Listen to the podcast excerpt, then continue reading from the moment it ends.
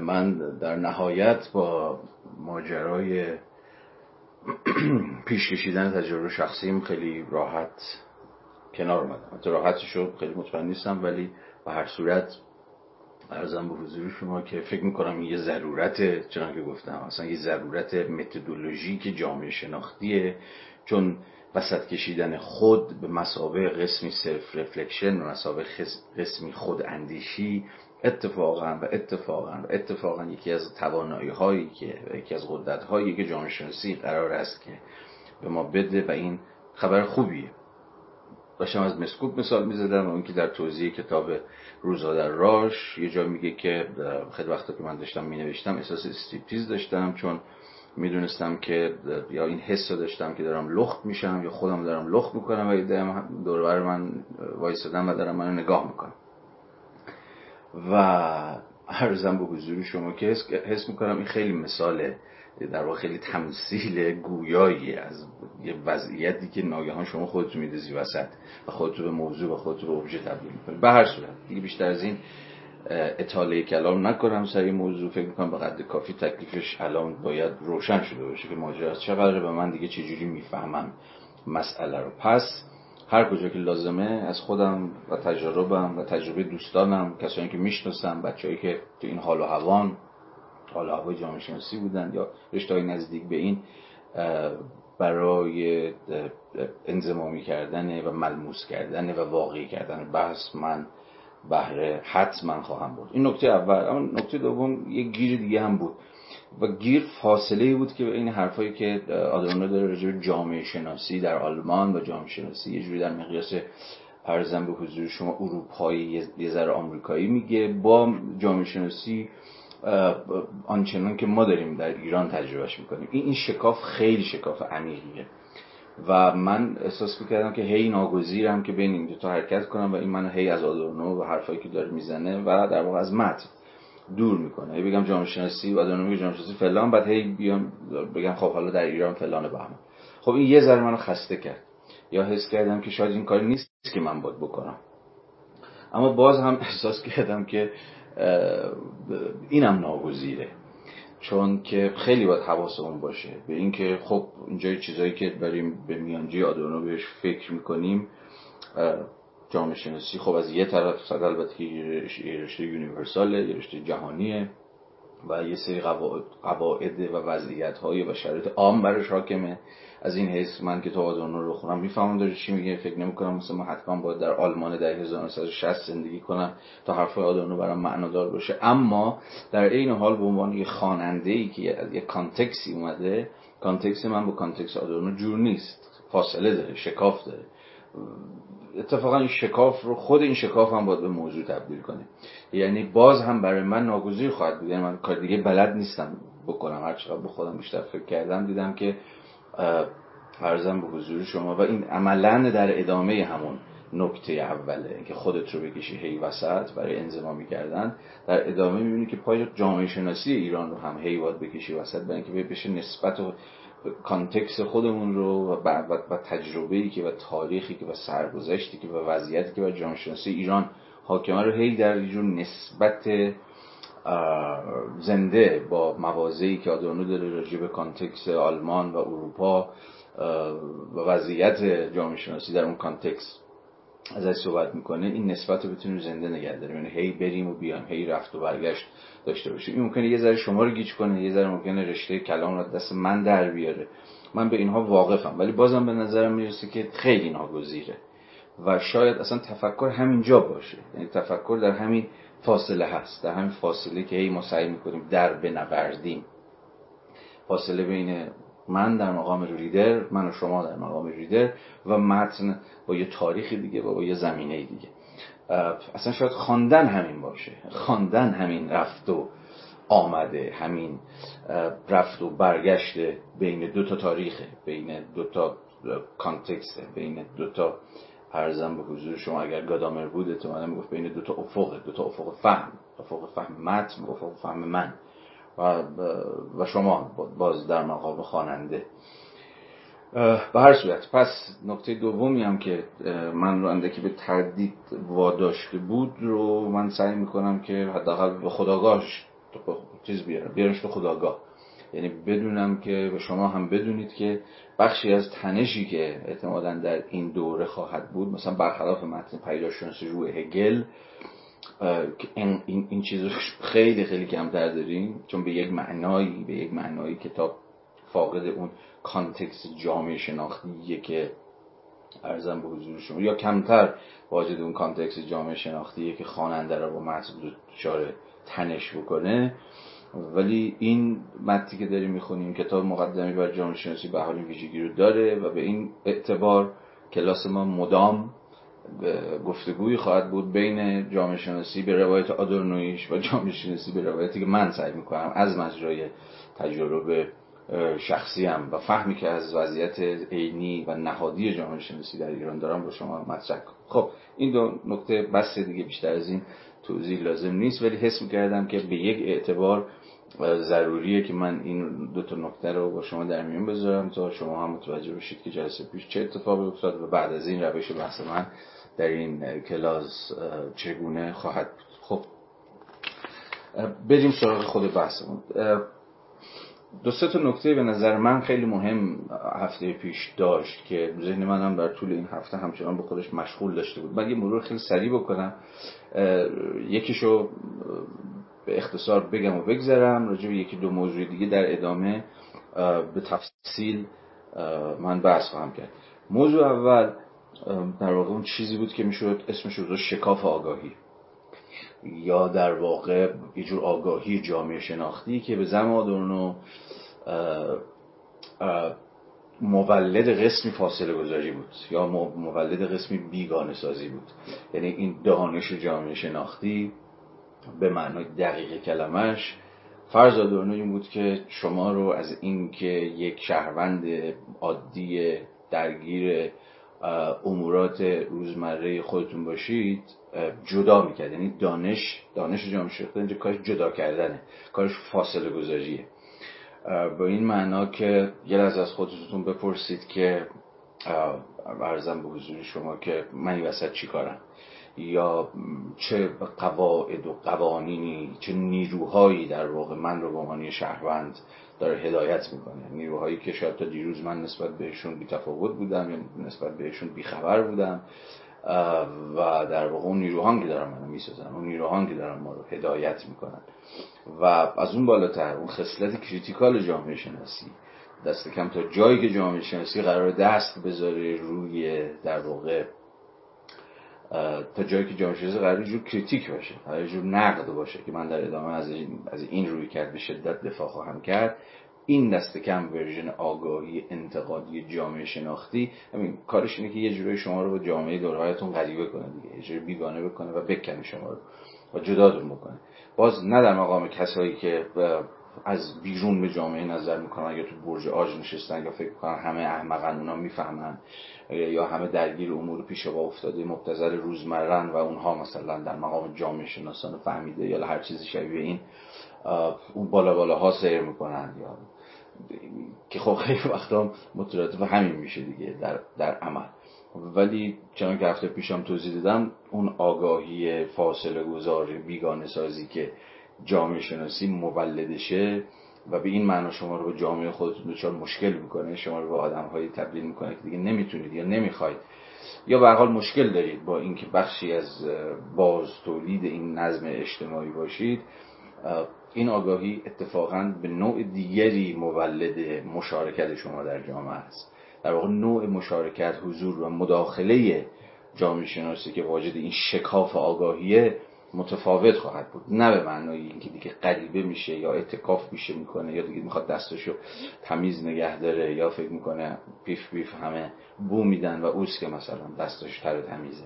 مطلقا به این معنا نیستش. مهم اینه که این دانش این دانش جامعه شناختی فاصله گذار چگونه شما رو به ارزن به حضور شما شهرونده و سوژه دیگری تبدیل می‌کنه که اصلا نوع مشارکتش در جامعه نوع تعاملش با آدم ها با نهادها با قوانین با عرف با خانواده با دولت با چه هر چیزی که به حال موضوع جامعه شناسیه متفاوت خواهد بود. خب من این بحث رو دیگه نمی‌خوام خیلی تکرار بکنم و بستش بدم. فکر می‌کنم به قدر کافی باید روشن باشه. و در اینجا من خیلی تکیه می‌کنم به یه جور برداشت های شهودی شما. یا تجارب کم و بیش مشابهی که فکر می‌کنم خیلی از ماها حالا بیشتر کمتر داشتیم. بعد از اینکه مثلا یه جامعه شناسی سر در بردیم از فلسفه سر در بردیم. این حس فاصله گذاریه فکر می‌کنم تجربه کم و بیش مشترکی باشه. حالا ممکنه تو یکی بیشتر تو یکی کمتر. ولی امیدی که من می‌برم که این آنچه که دارم در اینجا در این فراز میگم خیلی نباید برای شما عجیب و غریب باشه. اینه که فکر می‌کنم این تجربه تا حد تجربه عامیه تجربه مشترکیه. و فکر می‌کنم میشه به همون ادراک شهودی هم تا حد خیلی زیادی بسنده کرد برای تفهیم موضوع. خب جزئیاتشو من تا حد زیادی تا اونجایی که جا داشت هفته پیش توضیح دادم. دیگه نمی‌خوام بهش برگردم. فقط می‌خواستم یه یادآوری به شما کرده باشم که باید حواستون باشه. که دست کم جامعه شناسی و دست کم بنا به ادعای آدورنو ادعایی که منم خیلی باشم را هم با این چیز شروع میشه با این فاصله گذاری شروع میشه. بنابراین ما با یک دانشی سرکار داریم که به یک معنایی قرار نیست دانش شادی باشه. دان... به همون اندازه هم قرار نیست دانش غمگینی باشه. این خیلی حالی بس خیلی مفصلیه. که بعد از جامعه شناسی ما تبدیل شد آدم های غمگین یا آدم های افسرده یا آدم هایی که همین هی می‌خوان راه خودشون از بقیه به طرز باسمه‌ای یا به طرز نمایشی جدا بکنن. و از اون حیث هم دانش شادی نیست که شما رو تبدیل به آدم چیز بکنه. همین باز موفق آدمی که پله های ترقی رو که بعد از دیگری پشت سر می‌گذاره یا آدمی که ارزم به حضور شما به اتکای دانش خودش امروز دیگه مثلا تبدیل شده به یک متخصصی که ارزم به حضور شما تکلیفش با همه چیز روشنه و فقط باید یه ذره شانس داشته باشه یه شغل خوب یا یه فرصت کاری حرفه‌ای یا دانشگاهی اوکی پیدا بکنه هیچ کدوم از اینها نیستش. اون آگاهی اون دانش جامعه شناختی. نه قرار شما رو به یک معنای غمگین بکنه نه به یک معنای قرار شما رو موفق و شاد بکنه. یه چیزی وسط هاست. حتی من وسوسه میشم بگم که شاید جامعه شناسی آره بذارید اینو بگم. حالا الان نظرم اینه. جامعه شناسی به یک معنایی که ما رو خشمگین بکنه. این شاید تعبیر بهتری باشه. خشم لزوم نه از جنس شادی نه از جنس غمه. یه چیز دیگه است یه عاطفه دیگه است. یا اگر بخوام حتی دقیقتر صورت بندیش بکنم تعبیر بوردیویی کلمه خب بوردیو رو می‌شناسید دیگه جامعه شناسی فرانسوی معروف. اون جمله خیلی بسیار نقل شدهش رو یه لحظه تو ذهنتون مرور بکنید. که می‌گفت برای کار علمی که خب بیشتر از هر چیز منظور بوردیو جامعه شناسی بود دیگه. گفت برای کار علمی باید خشمگین بود. ولی برای مهار این خشم باید کار علمی کرد. برای صورت بندی این خشم. یعنی انگار که این این خشم و این حالا بیاد اسمشو بذاریم علم یا بیایم اسمشو بذاریم جامعه شناسی نظریه هر چی شما می‌خواید بذارید. انگار بدجوری به هم در هم تنیدن انگار جامعه شناسی من رشته دیگر نمی‌دونم. مثلا نمی‌دونم برای خوندن فلسفه. حالا خود فیلسوفا که میگن برای خوندن فلسفه مثلا باید اهل حیرت باشی. نمی‌دونم. یا مثلا برای خوندن حقوق حقوق یا روانشناسی یا مدیریت من نمی‌دونم چه عاطفه لازمه. ولی فکر می‌کنم که جامعه شناسی تا جایی که جامعه شناسی بعدها خواهیم دید که قرار کریتیک باشه قسمی نقد باشه نمی‌تونه بدون حدی از این خشمه یا شما اگر خشم کلمه که میترسونه شما رو بگید نارضایتیه یا اگر حتی نارضایتی هم حالتون رو بد می‌کنه بگید که مسئله دار بودنه اصلا شروع بشه اصلا اتفاق بیفته. نه؟ جامعه شناسی به این اعتبار تا جایی که نقد تا جایی که کریتیکه. چون باز در ادامه من تاکید خواهم کرد که همه جامعه شناسی نقد نیست. به این برمیگرده اما تا جایی که قرار این باشه نمی‌تونه مبتنی بر قسم خشم نارضایتی یا مسئله دار بودن نباشه. اما در عین حال در یک حرکت دیالکتیکی در عین حال در واقع کار جامعه شناسی صورت بندی این خشم است. یه جور معنادار کردنشه. یا توضیح دادن که خشم از کجا میاد. اصلا خشم چقدر موجهه. شما بی خود عصبانی هستیم. و همینه. مثلا یه جامعه سر, سر تا پا نابرابری و تبعیض. ممکنه که یکی را برسه. همچنان که جامعه شناسی آمریکایی دهه 1950 60 خیلی دنبال این بود که این بود دیگه. که تا همین الانش هم به اشکال مختلفی تو جامعه شناسی و غیر جامعه شناسی ادامه داره. که به ما بگه اتفاقا نابرابری ها خیلی خوبه. یا دست, یا دست کم که خیلی مولده. و این و اصلا خیلی طبیعیه. و جزئی نباید باشه اصلا. و جزئی نباید فکر کرد. این هم به حال دعوای درونی که تو خود جامعه شناسی و اصلا تو خود علوم انسانی وجود داره دیگه. ولی به هر صورت به هر صورت. اگر از خشم شروع کنیم اگر از اون نارضایتی شروع کنیم اگر جامعه شناسی خوندن شما محرکش رانش اون درایوش اون درایو اولیش اون عصبانی بودنه باشه اون نارضایتیه باشه از اینکه اوضاع چرا اینجوریه یا ناشی از اون مسئله باشه که رو مخ شماست در اون صورت حالا جامعه شناسی به این اعتبار کارش میشه. ارزم به حضور شما که یه جور صورتبندی خشم. بذارید بگم فرم دادن به خشم نگم مهار.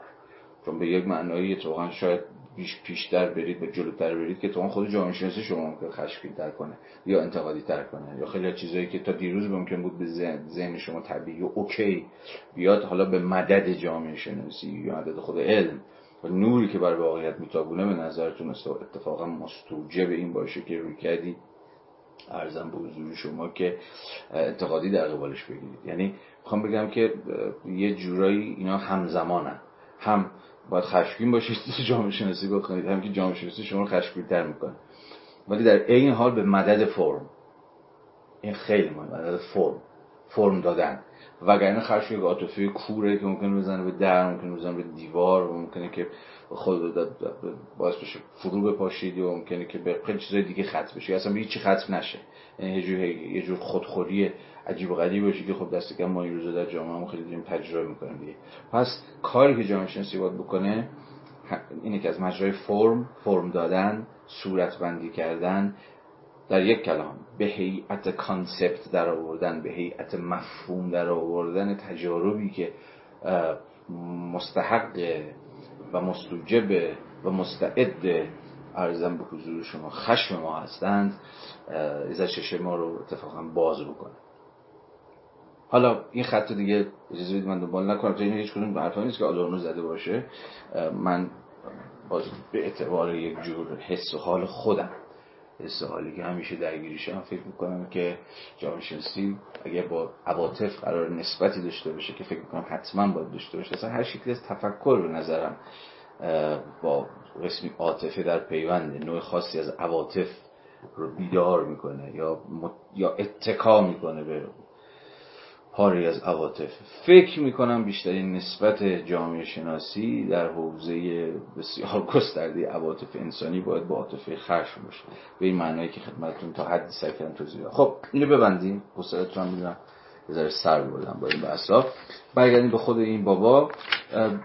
در ادامه چنان که احتمالا به خاطر دارید آدم یه سوال خیلی چیز مطرح می‌کنه. خیلی سوال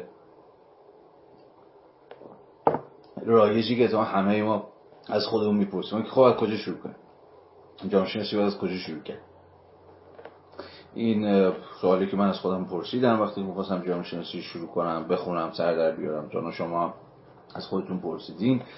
و خودش هم اینجا میگه میگه برای این هم آدم اومدید اینجا که من راجع به جامعه شناسی با شما حرف بزنم و خب نمی‌تونم به این سوالی که می‌دونم تو ذهن همتون حالا سریح یا زمینی وجود داره پاسخ ندهم که خب از کجا باید آغاز کرد چه مسیری رو باید طی بکنیم گام ها چیه مراحل چیه و چیزای شبیه. ولی بلا فاصله آزردون بگه که این سوال رو مطرح می‌کنم. ولی خیلی جواب راضی کننده ای نمی‌تونم بهتون بدم. به این اعتبار به این اعتبار خب این برمیگرده خیلی به یه جورایی ارزم حضور شما دقیقا تفکر هگلی آدورنو که تو هگل هم حالا بعدا توی جلسات پیداشناسی رو هم به تفصیل بیشتر خواهیم دید که برای تو هگل هم یه چیزی به نام روش به معنایی که مثلا توی دکارت هست یا توی سنت پوزیتیویستی هست که خب مرحله یک مرحله دو مرحله سه و اینو بشه استانداردیزه کرد اینو بشه مثلا تبدیل به کتاب درسی کرد و از همه خواست که همین مراحل رو طی بکنن. وجود نداره. تو هگل حالا به اعتبار جور روش ایمننتش روش درماندگارش به قول خودش حرکت خود جوش و خود انگیخته مفهوم. گام هایی که با ما برمیداریم در واقع گام های تعریف شده از قبل حاضر آماده نیستش. و این خودش اختزای این رو می‌کنه که شما به روی انواع اقسام تجربه, ها اتفاقا گشوده باشید و محیای مشکل خودتون راه خودتون رو پیدا بکنید و پی بگیرید. آدورنو اینا رو میگه و به نظرم خیلی خوب می‌کنه که اینها رو میگه. ولی در عین حال یه توصیه های خیلی خیلی کلی داره. توصیه هایی که واقعا من هم فکر می‌کنم وقتی که من عقلم می‌رسه و وقتی که من جامعه شناسی رو می‌فهمم. به بیش از این توصیه های کلی برای اینکه از کجا شروع کنیم یا مرحله یا گام های و مرحله های تفکر جامعه شناختی چیست به بیش از این نمیشه امید بست. چون هر چیزی غیر از این در واقع انگار می‌خواد که تکلیف کار رو پیشا پیش برای شما روشن بکنه. و همین یه مسیر کوفته ای رو انگار بذاره پیش روی شما و بگی خب در همین مسیر باید پیش برید. من هفته پیشم یه صحبتی کردم. که ناظر بود بر ارزم به حضور شما فقدان آزادی عملی که همه ما تو دانشگاه تجربه کردیم. ته درس هایی که ته درس نه روز این اسم لعنتیش نمیشه یادم نمیاد. چی می‌گفتن به اون درس ها مثلا 130 واحد باید برنامه درسی روز روز درس ها چی چی چنین چیزی دیگه. واحد ها واحد های درسی از قبل همش تعریف شده است. هر کسی که بیاد وارد رشته جامعه شناسی بشه حالا این احتمالاً در رشته دیگر هم کاملا صدق می‌کنه دیگه. یعنی شما وارد یک مسیر متسلب ارزم بزرگ شما به شدت بروکراتیزه میشید. بروکراتیزه به بدترین معنای کلمه که خب استاداش از قبل معلومن. استادان که خب درس رو ماشاءالله کنترات برداشتن و درس ها ناموسشونه. هرزم به حضور شما که این وسط هم حالا برای خالی نبودن عریضه اونای 20 20 واحد هم مثلا دروس اختیاری شما دارید ولی در نهایت یک مسیر خیلی استریکتی وجود داره که البته به هیچ جام ختم نمیشه. در مسیری به سمت نوور به سمت هیچ کجا. به حال هر چقدر یعنی آفتاب لگن هفت است ولی شما ها هیچی. اما به هر صورت به هر صورت شما یه مسیر استانداردی دارید. بازم استاندارد بده کلمه ها چون یه جایی هم شما میگید خب استاندارد خوبه دیگه حداقل اینکه دست شما رو می‌گیره گام به گام می‌بره و یه جایی هم به مقصد که رسیدی مثلا دست ول می‌کنه.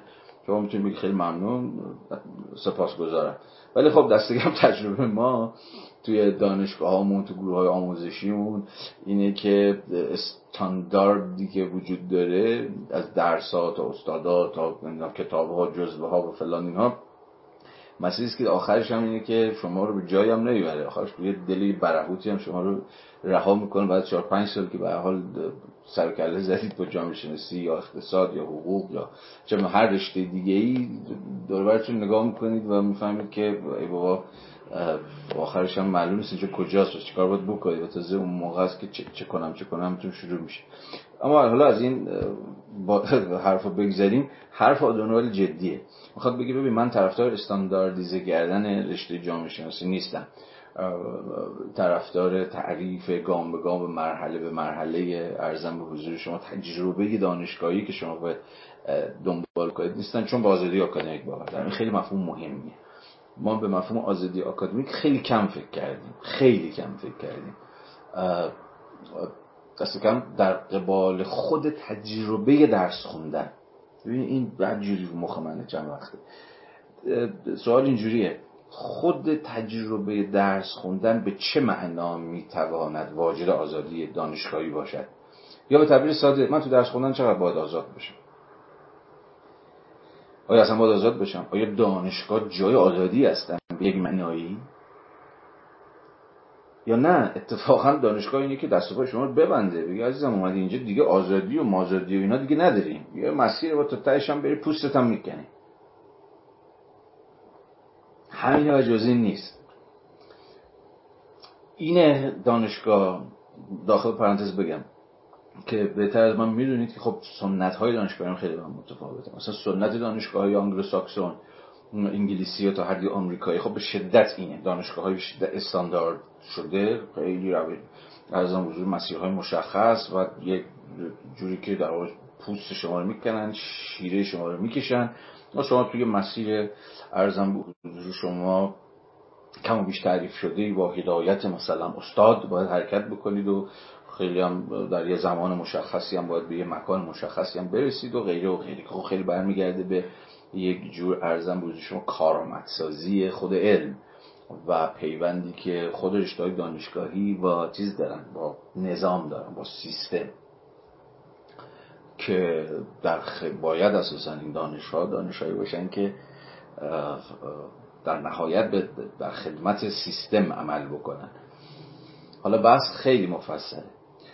ولی این ورت دانشگاه تو سنت مثلا قاره به ویژه آلمانی که من یه ذره ازش خبر دارم و تا حدی فرانسه خیلی این فضای صلب و بسته ای که ممکنه خیلی وقتا شما رو اون دانشجو خفه بکنه و احساس کنید نفس نمی‌تونید بکشید. وای درسا وای تکلیف وای نمی‌دونم مقاله وای استاد نمی‌دونم سوال می‌کنه فلان کم نمی‌خوام بگم.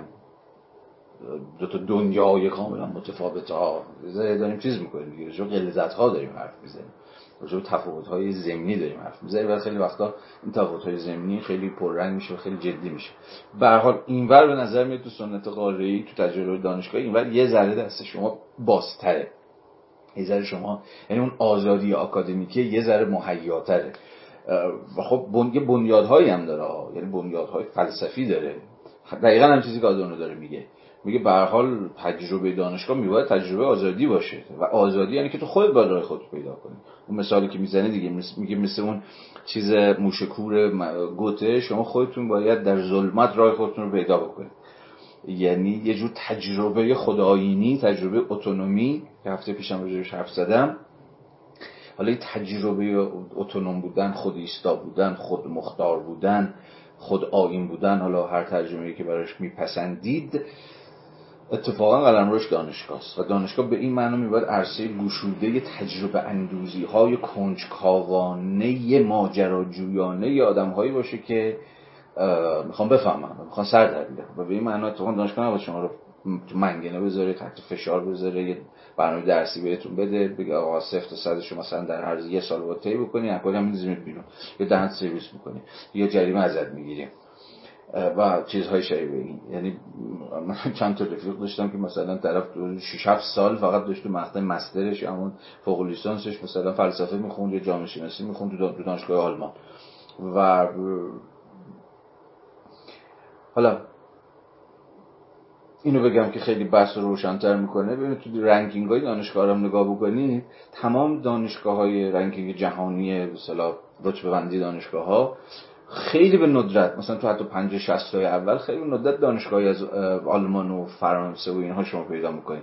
اغلب دست کم تا 20 تا 30 تای اول که همه دانشگاه های انگلیسی و آمریکایی دقیقا داره همین مشی ولی مشی استاندارد سازی به شما چی میده؟ کارآمدی بیشتر تولید مقاله متخصص فلان فلان فلان. خب هم, هم در نتیجه این فضای تبلیغاتی اینا هم دوستان تو اون دانشگاه درس بخونن جالب اینه که دانشگاه های غاره‌ای به ویژه آلمانی و فرانسوی و اینها خب سنت تاریخی درازدامانی هم پشتشونه 100 سال 100 سال چیه؟ 400 500 سال می‌بینید که اینا دانشگاه. ولی امروز با توجه به در واقع نظام رتبه بندی و ارزش گذاری دانشگاه های موفق اون دانشگاه موفق نیستن. اونجا بیشتر زندگی دانشگاهی عرصه خیلی اینها رو نسبی بفهمید خیلی نمی‌خوام مطلق سازی بکنم بگم گفتم البته اینجا اروپا قاره و اروپا فلان دو تا دنیا یه دو تا دره عمیق این دو تا دنیا رو ازم سوا می‌کنه ولی تفاوت اونجا معنا داره. اگه کسی تجربه غیر از این داره به من بگه من خیلی خوشحال میشم و خیلی خوشحالم که تجربه آدم های مختلف رو از دانشگاه ها مختلف جهان بدونم. ما که چهارمون به غیر از ایران به جای دیگه باز نشد. برای اون چیزی هم که دارم میگم خیلی ارزم به حضور شما ناشی از گفتگوهایی که با اینو که آدمایی که می‌شناسم چیزهایی که خوندم و تا حالا پیگیری که این برام ور کردم که گویای این قضیه است. به هر صورت سرتون بیشتر از این در نیام راجع به موضوع. این نکته ای که می‌خواستم بگم فارغ از این قصه این بود که مسئله آزادی آکادمیک در حوزه خود تجربه درس خوندن. چقدر ما باید واجد این آزادی باشه و چقدر نه اتفاقا اینجا نباید به دنبال آزادی بود. به این اعتبار که اصلا دانشگاه جای آزادی نیست. و اتفاقا جای کنترل. اتفاقا جای نظارت. اتفاقا جای خط دادن. و به یک معنای کارش به دست دادن مسیرهای استانداردیه که بتونه تضمین کنه کسرتی از آدم با زمینه های طبقاتی و شخصیتی و جنسی و قومی مختلف کمونیش به یه مقصد مشخص می‌رسن. و به این معنی اتفاقا باید در کسرت رو ببنده در تجربه اندوزی رو که همواره در پیوند با یک جور ماجراجویی و همواره در پیوند با یک جور روح آزادی خواهی بوده این اتفاق همیشه باید سرکوب بکنه چون در این صورت ارزم به حضور شما که زندگی دانشگاهی میشه زندگی باری به هر جهت. چقدر اینه؟ چقدر باید دام اینور رو گرفت؟ دامن کنترل و نظارت و ارزم به حضور شما استانداردسازی رو گرفت و چقدر اینور باید جانب ارزم به حضور شما که آزادی ماجراجویانه تجربه دانشگاهی رو گرفت. خب آدم میگه من اینور باید میستم من دومی برام جذابتره. و جز یه توصیه های کلی که آقا سعی کنید که مثلا جامعه شناسی مقدماتی رو ذره بیشتر بخونید سر در بیارید از تاریخ جامعه شناسی از کلاسیک های جامعه شناسی اینا رو من دارم میگم اینا مستقیما حرف آدورنو نیست. اگه به من باشه از من بپرسید میگم خب ببین آره تاریخ جامعه شناسی مهمه که الان من در ادامه خواهم گفت که اصلا این رشته کجا در اومد چون تاریخش دونستن تاریخ جامعه شناسی فقط اینجوری نیست که بگی بر من تاریخ بلدم می‌دونم مثلا بابای جامعه شناسی مثلا آقای آگوست کنت بوده یا امیل دورکن بوده یا ننش مثلا کی بوده. نه اصلا به این معنا نه. تاریخ تاریخ جامعه شناسی یعنی فهم شرایط امکان برآمد خود علم. یعنی یا به تعبیر اگه یه ذره بخوام فوکویی بگم جو تبارشناسی دانشه. به این معنا که جامعه شناسی دقیقا در پیوند با کدام نیروها کدام نهادها کدام لحظه های تاریخی در نسبت با چه دیگر رشته هایی اصلا ممکن شد و سرکردش پیدا شد. این این تاریخ دونستن این تاریخ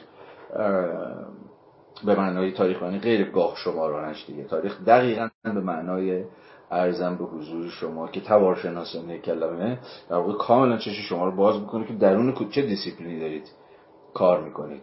تاریخ دیسیپلین شما چی از چه مسیر از کجا شروع کرده؟ چه مسیرهایی رو دنبال کرده؟ چه انشعاب‌هایی پیدا کرده؟ چه, چه تنش ها و چه در چه عرضم به حضور شما درگیری ها و چه جبهه بندی هایی در درونش بوده و حالا آخر هم به کجا رسیده؟ آخر هم یه دقیقا در این لحظه تاریخی امروز. باز به تعبیر فوکویی اگر مسئله ما این باشه که اکنون کجا ایستادیم the present امر حاضر امر امر ارزم به حضور شما امر اکنون. چه شکلیه؟ این مستقل از مسیری که مسیر تبارشناسانه در دل تنشهای تاریخی که خود اکنون رو برساخته و اکنون ممکن کرده ممکن نیست. بنابراین یک بنابراین و به این اعتبار و فقط به این معنا تاریخ جامعه شناسی من باز نمی‌دونم چقدر در قبال دانشهای دیگه ممکنه این تاریخشون مهم باشه. نمی‌دونم تاریخ اقتصاد برای اقتصاددان چقدر مهمه. حالا ایده هایی دارم البته ولی الان خیلی نمی‌خوام مطرحش کنم. یه تاریخ حقوق برای مثلا حقوق چقدر لازمه. این ها پرسش که خود اصحاب اون دانش باید بهش پاسخ بدن یا حداقل راجبش گفتگو بکنن. به حال به نظر من تاریخش تاریخ جامعه شناسی که باز میگم من امروز به تفصیل راجبش صحبت خواهم کرد چون بسیار بسیار پرابلماتیکه به این اعتباری که گفتم و من سعی می‌کنم که بحث آدورنو رو تاریخ جامعه شناسی بست بدم چون فکر کنم خیلی سرسری ازش عبور می‌کنه. و این خیلی هیجان انگیزه که آدمی در سال 1400 در ایران بتونه به تودور آدورنو بگه که سرسری از این موضوعی رد شدی و سنبل کردی. این خودش به من خیلی حال میده. ولی خب به صورت من بحث تاریخ جامعه شناسی از آدورنو چیزتر دنبال خواهم کرد. چی میگم؟ مفصلتر دنبال خواهم کرد.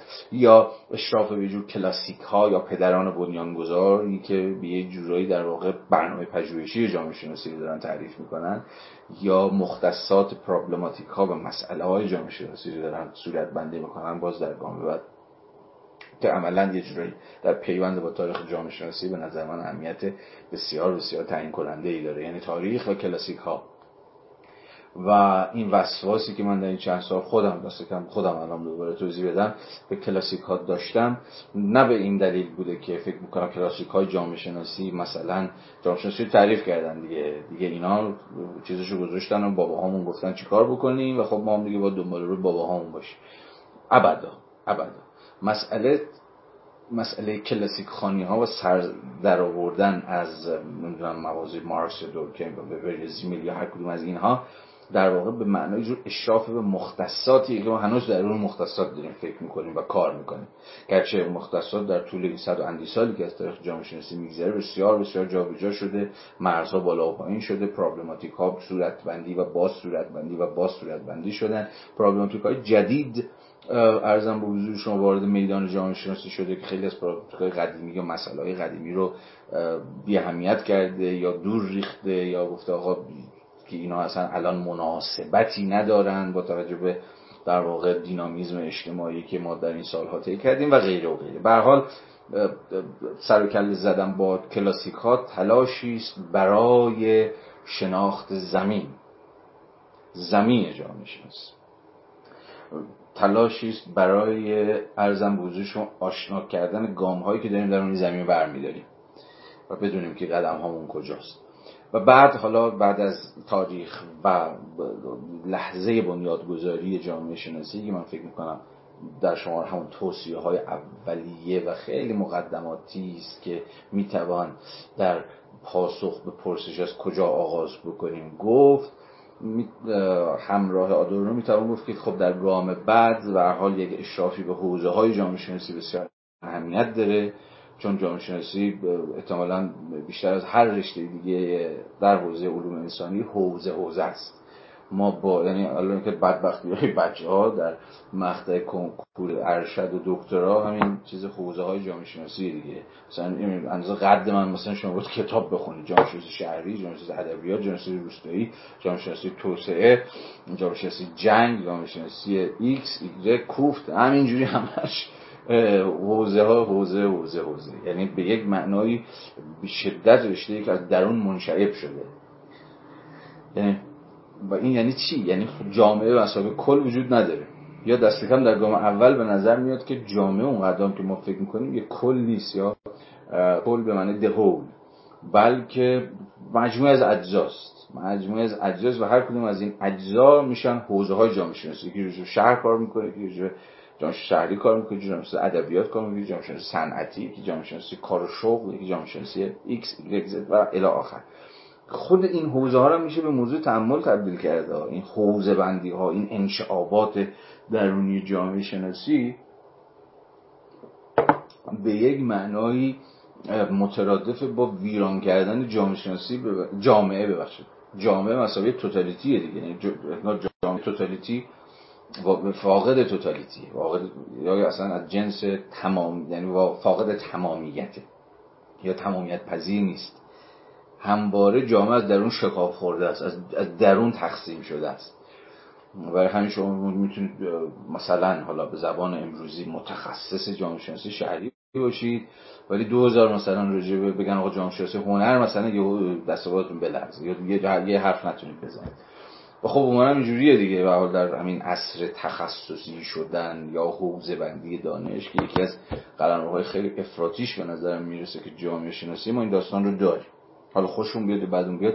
به حال تفکیک های درونی در جامعه اتفاق افتاده و جامعه به این معنی یک رشته به شدت منشعب به شدت ارزم به حضور شما که شاخه شاخه حوزه حوزه و هیته هیته است. این هم بذارید همیشه من متوقف کنم. چون خودش باز می‌تونه ما رو به مسیح های دیگری ببره. آدم فقط میگه خب حالا خوبه. مثلا شما در همین گام هم یه اشراف نسبی هم به حوزه های تخصصی تر جامعه شناسی داشته باشید.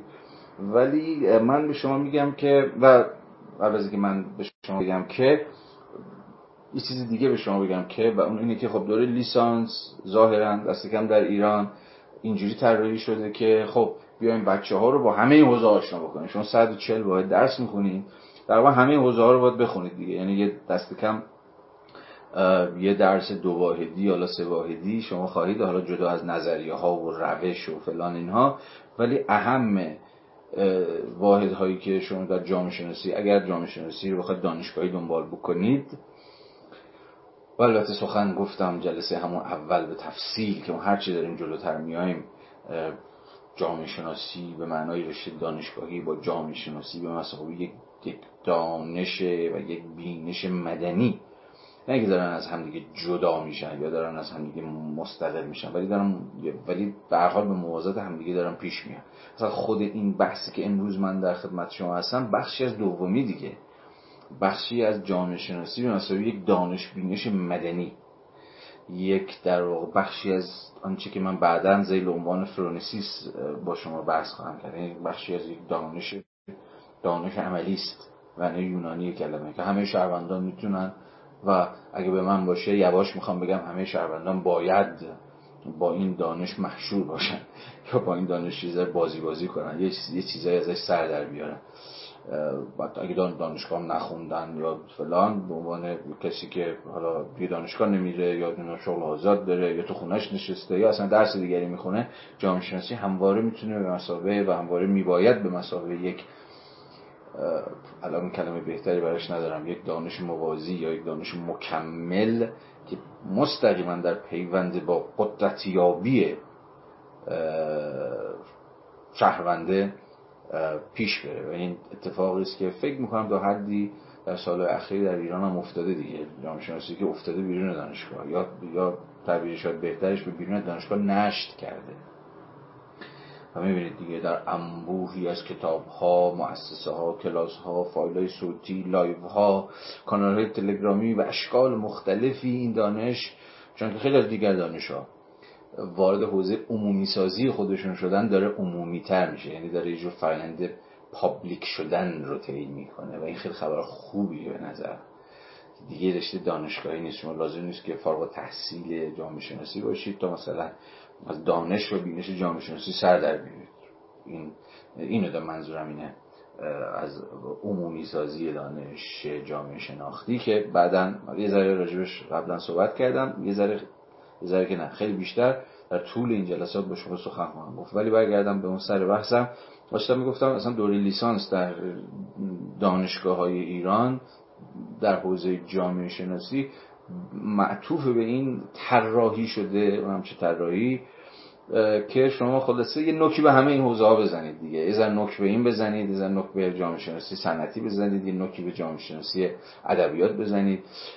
ارزم به حضور شما به جامعه شناسی جنگ بزنید به جامعه شناسی شهری بزنید به جامعه شناسی روستایی بزنید. خلاص از همه اینا یه سری در بیارید دیگه در حد به سوک سوک کردن. من بنیادن و بنیادن و بنیادن به یه چنین روشی و چنین برنامه ریزی در حوزه جامعه شناسی مشکوکم حالا بحثش خیلی مفصله. الان اصلا اینجا جاش نیست. حالا نمیم شد بعدا بحثش پیش بیاد یا نهید ولی برها ولی برها داستان اینه که کسی که بخواد جامعه شناسی بخونه باز به معنی دانشگاهیش نه به اون معنایی که من دارم ازش سخن میگم یعنی به یک دانش مدنی دانش و بینش مدنی یک knowledge و یک vision نیست که در واقع واجد یه جور civility ه در واقع به درد زندگی مدنی ما می‌خوره. این اعتبار که ما رو به شهروندان عرضم به حضور شما critical ی تبدیل می‌کنه که می‌فهمن چه بلایی داره سرشون میاد یا به تعبیر ساده تر می‌فهمن که دورشون چه خبره. و این فهم از اونها آدم های دیگری خواهد ساخت چون که بیشتر گفتم. ولی به هر صورت به مسابقه کسی که می‌خواد بیاد وارد جامعه شناسی بشه و اینها شما با این چیزا مواجهید با این انبوه انشعاب های و شاخه بندی هایی که در رشته جامعه شناسی هستی که با راهتون رو دنبال بکنید. و اینجا چی به شما خواهد گفتش که راهتون رو چجوری دنبال بکنید؟ در نهایت به نظر مسئله شماست. اینکه برید مثلا جامعه سیاسی بخونید یا جامعه شناسی انقلاب ها رو جدیتر دنبال کنید یا جامعه روستایی پیش رو بگیرید تو کدوم یکی از اینها پیگیرانه تر و مسررانه تر و جدیتر دنبال بکنید؟ به نظرم خیلی برمیگرده به مسئله. ولی جامعه شناسی اکادمیک و جامعه شناسی غیر اکادمیک اساسا میباید کارش این باشه که مسئله یعنی به ما کمک کنه که بفهمیم مسئله اون چیه. اون چون مسئله باید بذارید درد بذارید زخم. یا چون فکر می‌کنم اینا نباشه چون همه بچه ها مثلا صحبت می‌کنم میگم میگم ببین اصل داستان اینه که تو تهش با خودت کنار بیا ببینی چی رو مخته. حالا اینکه کنکور همه کنکور شرکت می‌کنن یه می‌زنن و حالا جامعه قبول میشی مدیریت قبول میشی حسابداری قبول میشی میری و می‌خونی و اینا. اون که هیچ اون روند تصادفی که به حال همیشه حاکمه بر وضعیت درس خوندن ما در مقطع آموزش عالی اونو بذاریم کنار. ولی اگر قرار باشه با یه حدی از از کلمه انتخاب خیلی مشکل دارم باهاش به دلیل ولی به حال اگه حدی از انتخاب حالا آگاهانه با چشمان بازی بخواد اتفاق بیفته برای کسی که بره بگه سلام علیکم من می‌خوام جامعه شناسی بخونم فقط در صورتیه که ارزم به حضور شما که مسئله هاش روشن باشه برای خودش. حالا نه که از قبل همه چیزش روشن باشه حداقل بدونی که چی رو مخشه دیگه چی چی خاطرشو داره مکدر می‌کنه. فکر میکن چه چیزی چه چیزی در این جهان سر جاش نیست؟ و جانشناسی اتفاقا باید کمک بکنه نه فقط در اون بحث اول نه فقط برای صورتبندی زخماتون و درداتون. و مسئله هاتون و پرسشاتون بلکه در عین حال ایجاد کردنش. خب این خیلی زیاد اتفاق افتاده دیگه. شما رفتی با دانشگاه شدی مثلا همینجور با ذهن خام مثلا اغلبمون با ذهن خام میریم دیگه. مسئله پس چی چی اصلا نمی‌دونم کجا اومدیم. یه تغییر تو خود تو تست زدیم افتادیم مثلا این دانشگاه یا اون دانشگاه دیگه. دقیق بتونه در چنین مواردی مسئله بساز. به شما مسئله یعنی شما رو پرتاب بکنه به آغوش مسئله ها. نجمان دانشگاه ما مسئله نداره. و استعداد غریبی داره که اونایی هم که مسئله دارن رو از پیگیری مسئله هاشون منصرف بکنه. و فقط وادارشون بکنه که بودن اوه مثلا 20 فاید اینترن رو بردارن نمی‌دونم مشقای اینترنشون بنویسن تا مثلا نمره بگیرن زودتر شرش بکنن و خلاص. حالا اینا باز یه ذره لعن قرقری داره ولی حتی قرقر به نظرم بد نیست. حتی الان من با این الان اوکی شدم. خب، به شرط اینکه بدونیم خود این قرقری هم که الان مثلا من دارم یه جاهایی لحظه هایی دارم می‌کنم خودش هم با سیمپتوم. یعنی ارزش اینی داره که فارغ از اینکه حالا من چیزی میگم برای اینکه اون تنش درونی روح و روانم رو اطفا بکنم ولی گویای اینی که بابا یه جای کار میلنگه که یارو داره غور می‌زنه دیگه. یه چیزی این وسط گیره یه چیزی این وسط درست کار نمی‌کنه. اگه حتی غرغرا رو اینجوری بفهمیم اون موقع دیگه وقتی سخته ها. به اگه با آدم غرغرو سر کار داشته باشید حالا هر از گاهی هر کدوم یه قوری می‌زنیم تمام میشه. ولی به حال کسی که یعنی همین مسئله است که چجوری بتونی از سطح غورم فراتر برید و بگید خب من چرا غور می‌زنم؟ چرا غور من تموم نمیشه؟ و در قبال دانشگاه هم خب همه ما کلی غور داریم بزنیم میگه برحال اینو می‌خواستم بگم. اینو بگم و تموم کنم. اون این بود که دوستمون آدورنو در مواجهه با پرسش از کجا آغاز بکنیم و همین توصیه های اندکی که البته من سعی کردم تا حد زیادی بستشون بدم تا حدی بسنده می‌کنه و چیزی بیشتر و میگه آقا من چیزی بیشتر از این نمی‌خوام بهتون بگم چون نمی‌خوام راه و چاخ بهتون نشون بدم. چون خودتون باید اونقدر شجاعت اینو داشته باشید که چشتون رو وا بکنید برین در این راه پرسنگلاخ و باز مثل همون مثال معروف موش کوره تو این تاریکی ماریکی خلاصه راه خودتون رو پیدا بکنید. هر کی هم بخواد پیدا بشه و شما بگه بیا من دستتو بگیرم ببرم تا ته قصه اتفاقا شما باید به شک کنید بگید آقا دستمو ول کن من خودم می‌خوام برم. اینجا خیلی این میارزه. بازم ایده اتونومی کانتی.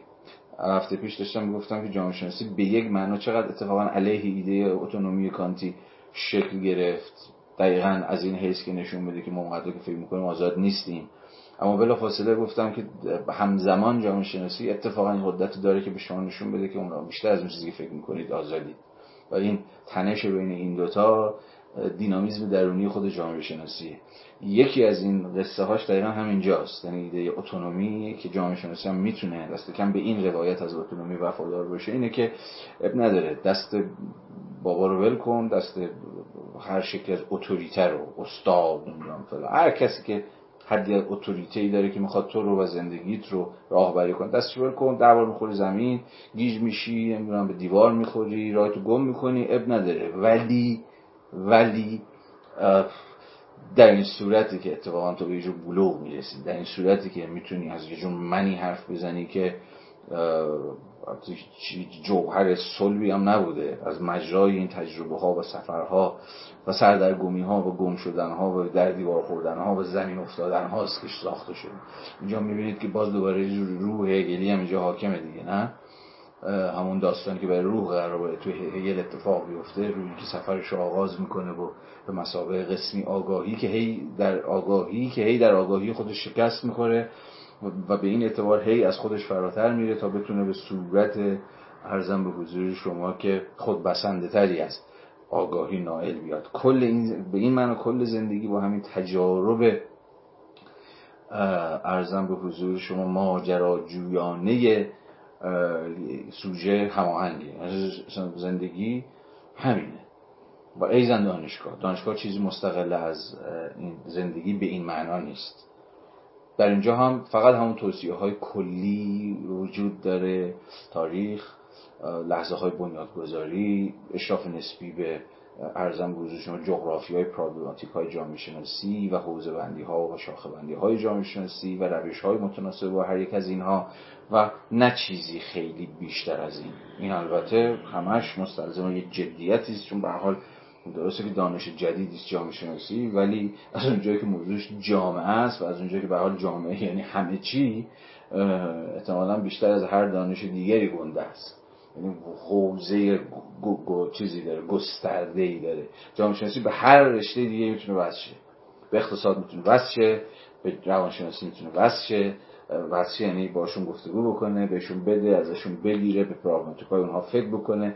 به این اعتبار آنچنان که خود آدم در ادامه خواهد گفت همه چیز به میانجی جامعه و در واقع ارزم به حضور شما ده سوشیال امر اجتماعی ساخته شده. حتی مهندسانه ترین تکنولوژیک ترین حتی انتظایی ترین چیزهایی که شما فکر بکنید از مجرای جامعه عبور کردن. و به این معنا شما می‌تونید از جامعه شناسی تکنولوژی حرف بزنید جامعه شناسی ارزم به حضور شما پزشکی حرف بزنید از جامعه شناسی اقتصاد حرف بزنید از جامعه شناسی مذاکرات هسته حرف بزنید. همه اینها رو می‌توان به مدد جامعه شناسی بهشون اندیشید و باشون در یه نسبت زنده قرار گرفت. به این اعتبار به یعنی جامعه شناسی به اعتبار گستردگی و فراگیرندگی خود ابژهش خود موضوعش یعنی خود جامعه به معنی همه جا هست. یعنی تو همه چی می‌تونه فضولی کنه تو همه چی می‌تونه سرک بکشه و باز این در این حال جذاب و در این حال خیلی پرتنشش می‌کنه. یا ارزم به شما که در حال حالا دیگه داستانش شروع کنم به کافی با الان روشن باشه که قصه از چه پس این همه این رود درازی در نهایت برای پاسخ به این پروسش بود که اگه قرار باشه آغاز بکنیم مثلا این آغاز از کجاست؟ این آغاز چه شکلیه؟ این آغاز مثلا چه تنشهایی و چه مسائلی رو با خودش به دنبال داره. حالا می‌تونم راجع به یه موضوع دیگه که در همون از گفتار اول تدی مطرحش می‌کنه یعنی اصلاح دانشگاه یه چند جمله به شما بگم. چون دستگم برای خودم خیلی موضوع محوریه. هفته پیش یادم یه اشاره خیلی کوتاه و ریز و گذرایی بهش کردم ولی الان این انگیزه رو دارم و این انرژی رو دارم که یک بار دیگه این موضوع رو هم نظر و اهمیتش که فکر می‌کنم برای زیست خود ماها در ایران هم داره یه بار دیگه به این موضوع بپردازم. ولی قبل از اون ترجیح میدم که استراحت کوتاهی بکنیم و بعدش برگردیم و بحث رو پی بگیریم. چون که گفتم آدارنو بحث اصلاح دانشگاه رو یهو می‌کشه وسط. خب می‌تونید از خودتون بپرسید که در بحثی که راجع جامعه شناسی و مقدمه بر جامعه شناسی یهو مسئله اصلاح دانشگاه چطور مطرح میشه؟ حالا آدورنو از کجا می‌رسه به مسئله اصلاح دانشگاه و اینها؟ خودش توضیح مفصلی داره ولی حالا خیلی به خلاصه وار اگر بخوام اشاره بکنم خب دقیقا همون جایی که دوستمون مسئله این رو می‌کشه وسط که چقدر خواندن جامعه شناسی یا احتمالا هر رشته دیگری در دانشگاه میباید واجد اون آزادی آکادمیکی باشه که در پارت اول رجبش حرف زدیم یا نه. برخلاف چقدر میباید یک روند استاندارد رو در واقع پی بگیره. از قبل همین موضوع ناگهان پای اصلاح دانشگاه رو می‌کشه. وسط که به نظرم بسیار موضوع در خور تفکر و تعملی است برای ما. بحث خود آدورنو رو من خیلی خلاصه مطرح می‌کنم چون که به نظرم می‌رسه موضوعیتش و مناسبت این بحث برای تجربه اصلاح دانشگاه در ایران برای ما بسیار جذابتر و تفکر برانگیزتره تا اون قصه ای که آدورنو داره راجع به اصلاح دانشگاه مثلا در آلمان ازش حرف می‌زنه. باز هم به یاد شما بیارم که سال سال عجیب 1968 یعنی همون لحظه انقلابی شدن جامعه اروپا به ویژه اروپای غربی و باز به ویژه فرانسه آلمان ارزم به حضور شما که آمریکای شمالی به ویژه خود دانشگاه آمریکا و داستانم از دانشگاه شروع میشه. در واقع یه جنبش دانشجویی خیلی فراگیری اون سالها در اروپا و آمریکا سرکلش پیدا میشه که یکی از شعارهاش البته بعدا که می‌دونید بحث پیدا می‌کنه به ارزم به حضور شما کل جامعه و تبدیل به یک جنبش اجتماعی چند لایه میشه ولی نقطه آغازش به حال از دانشگاه هاست یا دانشگاه ها یکی از نقاط آغازشه. فارغ از ماجرای 68 و چی بود و چی نبود و به کجا کشیده به کجا نکشید که داستان مفصلی است آدورنو میگه که یک تناقض اینجا وجود داره. تناقضی که به نظرم بسیار حیاتیه. در ماجرای اصلاح دانشگاه. یا به تعبیر دیگه دو تا مطالبه انگار وجود داره در همون سال 68 از یه طرف مطالبه اینه که آقا دانشگاه ها باید کارآمد بشه. دانشگاه ها کارآمد نیستن. دانشگاه ها به زبان ساده دانشگاه به درد نمی‌خوره. اصلا از دانشگاه باید چیه؟ اصلا می دانشگاه که چه غلطی بکنه. دانشگاه فشلن. دانشگاه از کار افتادن. دانشگاه نسبتشون رو با جامعه دست دادن فلان فلان و به یک معنای میباید کارآمد سازی بشن. میگه که این کارآمدسازی روح یک جور ارزم بودش و اقلانیت ابزاری و اقلانیت تکنیکی براش حاکمه. اگه به زبان خود آدانو بخوام سخن بگم. یعنی مسئله دقیقا همینه که دانشگاه در عصر تکنیک در عصر ارزم به حضور شما که ابزارها در عصر کار آمدی امروز انگار باری به هر جهت شده. انگار معلوم نیستش که درون نظام اجتماعی کارکرد دانشگاه چیه. یعنی چه خدماتی رو قراره که به جامعه به معنای وسیع کلمه دولت بخش خصوصی بازار نهادهای اجتماعی گروه های ارزم به حضور شما که در اقلیت و هزار یک داستان دیگه. معلوم نیست چه خدماتی یا چه نسبتی قراره. چه خدماتی ارائه بده و چه نسبتی با اینها برقرار میگه خود این این در واقع این گلایه از ناکارآمدی دانشگاه با قول آدورنو در سال 68 دامن می‌زنه انگار معیده و انگار مشوقه و انگار مولده. ارزم به حضور شما که بست سلطه ابزاری و تکنولوژی که دانشگاه است. و این خب ممکن نمیشه مگر خب دانشگاه ارزم به حضور شما که همون فرایندهای استاندارد سازی و ارزم به حضور شما که خودش دقیقا اینجا چی میگه؟ میگه که آره این فرایندهای کنترل و استاندارد سازی رو خیلی بیشتر از قبل در پیش بگیره. چون اگه قرار باشه کارآمد باشه دانشگاه خب نظارت ها باید بیشتر بشه کنترل ها باید بیشتر بشه روند ها باید استانداردتر بشه. در نهایت بشه که از داخل دانشگاه محصولی حاصل بشه. میگه اما این گرایش که من در ادامه راجبش در قبال تجربه ایران صحبت خواهم کرد در همزمان یک مطالبه دیگر هم, هم پای خودش داره و اونا خواست همون آزادی آکادمیکه. یا دانشگاهی که به مسابقه یک نهاد اداری به عنوان یک نهاد قدرت نمی بایست که مسلط بر زندگی ها باشه. باز به قول خودش چنان که میگه سویه دیگر رو بخونم سویه دیگر مطالبه اصلاح دانشگاه بدون در دست گرفتن افسار همه چیز و همه کس است که برای آزادی و تفکر مستقل اولویت قائل است. این گرایش میگه دومه در در واقع مطالبه اصلاح دانشگاه. به این معنی انگار ما همزمان دو تا مطالبه داریم یا دو تا گرایش داریم که با هم جور نیستن. انگار یکی که گنده بشه اون یکی مجبوره که خودش رو جمع بکنه. که می‌تونیم همزمان با آدارنو اسم یکی رو بذاریم. خواست کارآمدی. و دومی رو اسمش رو بذاریم خواست آزادی یا خواست استقلال یا خواست خدایینی دانشگاه. و به این اعتبار اگر اولی مستلزم بست سازوکارهای کنترل و نظارت و بهنجارسازیه دومی کاملا برخلاف مستلزم اینه که اتفاقا دانشگاه دیگه نهاد کنترل نباشه.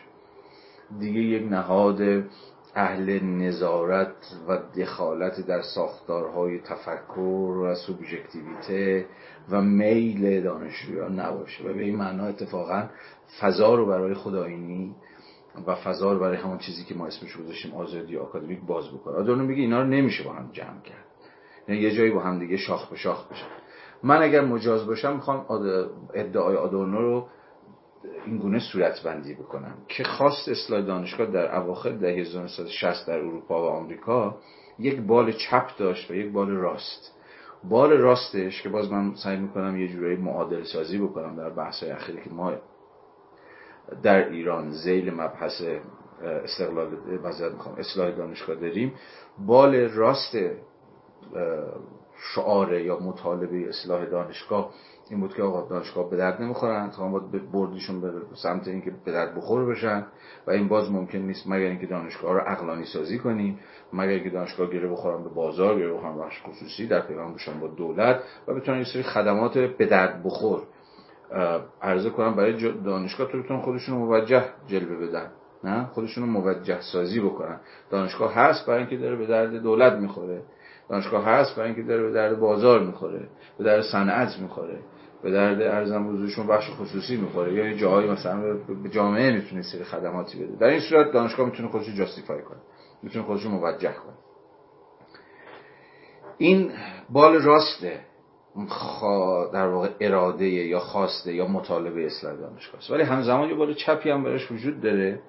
چون که گفتم بیشتر از هر چیز مسئلهش نه اونقدرها ناکارآمدی دانشگاه که انگار مسئله آزادی است و مسئله آزادی تفکره.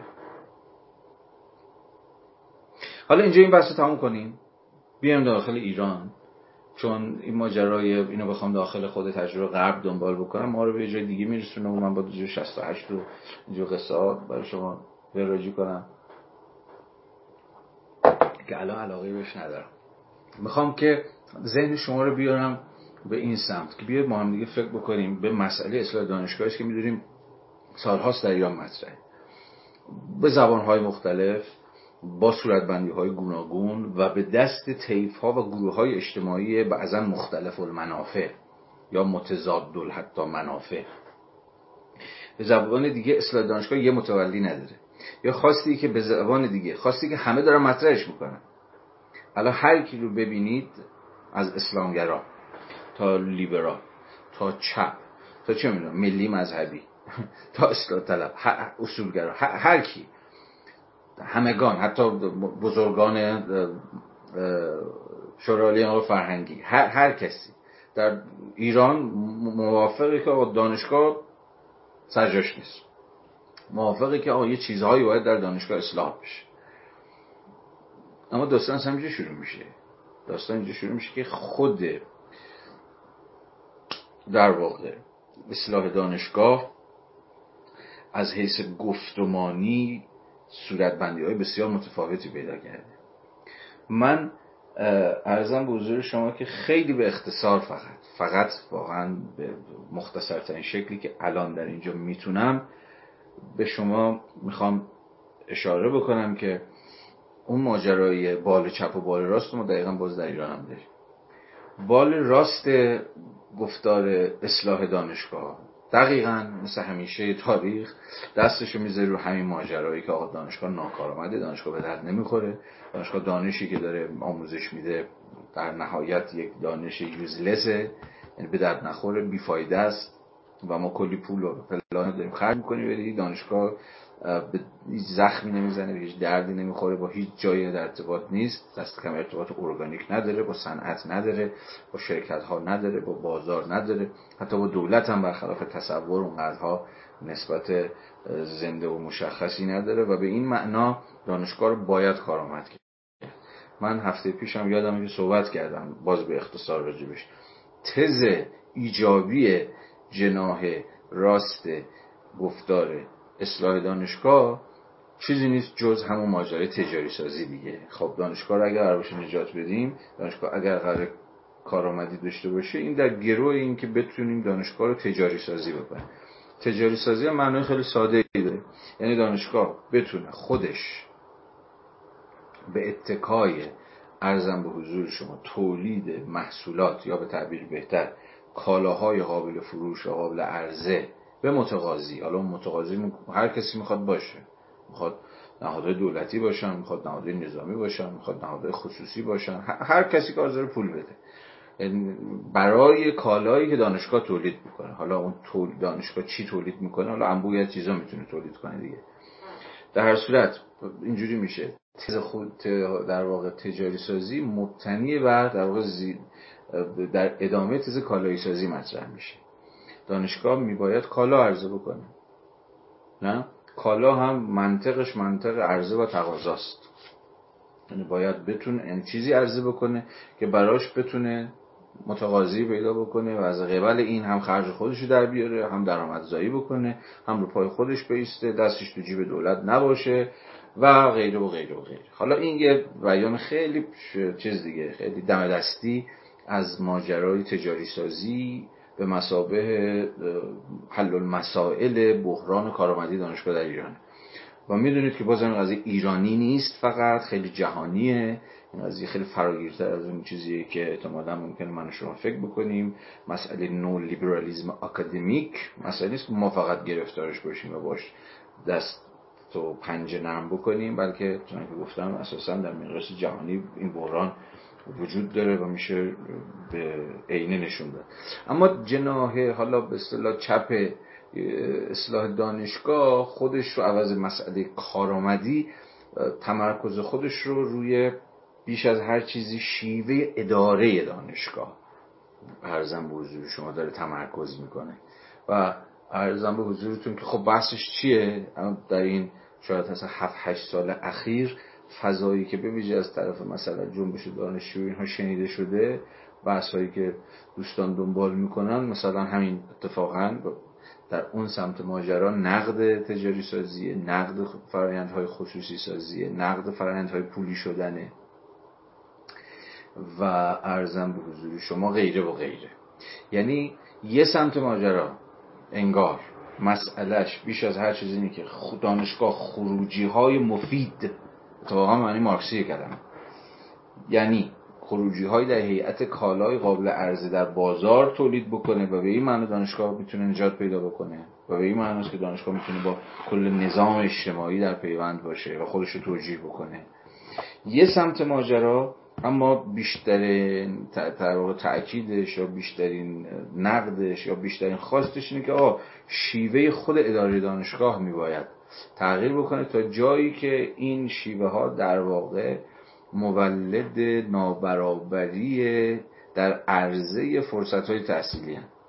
یعنی دانشگاه از مجرد اینکه خصوصی سازی شده حالا اینا بعدا باید حتی من در دو سه سال گذشته تقریبا به تفصیل راجع به این قصه به این قصه دوم و تفاوت این سازوکارهای خصوصی سازی کالایی سازی بدهکار سازی و تجاری سازی در حیطه دانشگاه گفتم و نوشتم به اندازه که عقلم رسیده. چون اینها با هم دیگه متفاوتن.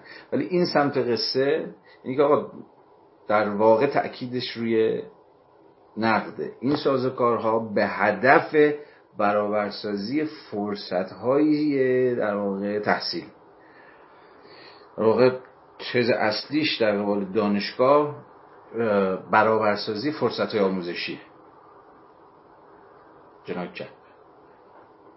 اما جناب راست تاکید عمدهترش روی هم که گفتم کارآمد کردن دانشگاه است. و اینها یه جاهای کاملا در برابر هم دیگه و یه جایی اصلا حرفم دیگرم نمی‌فهمم. و ساز خودش هم دارم می‌زنن راه خودش هم دارم میرم من فکر می‌کنم که ارزم به حضور شما بذار چیزی که من فکر می‌کنم نگم. چون به دو دلیل. هم اینجا جاش نیست. و هم اینکه بیش از اندازه به تفصیل نیاز داره. چون من می‌خوام هر دو اینها رو نقل بکنم. هم صرف تأکید گذاشتن روی اینکه آقا بحران ناکارآمدی دانشگاه عمده ترین بحرانی است که باید روش دست گذاشت. هم گفتارهایی که صرفا و صرفا بر برابرسازی فرصت های آموزشی از مجرای سازوکارهای نولیبرالیسم آکادمیک تاکید می‌کنه من فکر می‌کنم جفتشون نابسندن.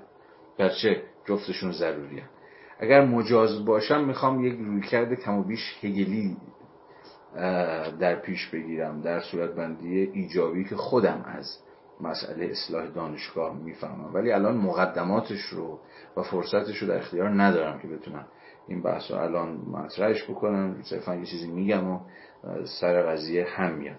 فقط و صرفا همین تقریر محل نظار از من بپذیرید که داستان اصلاح دانشگاه در ایران هم اگر بخوایم یه ذره حرف آدورنو رو معادل سازی یا معاصر سازی بکنیم یا اگر مایلید بومی سازی بکنیم احتمالا این شکلی میشه.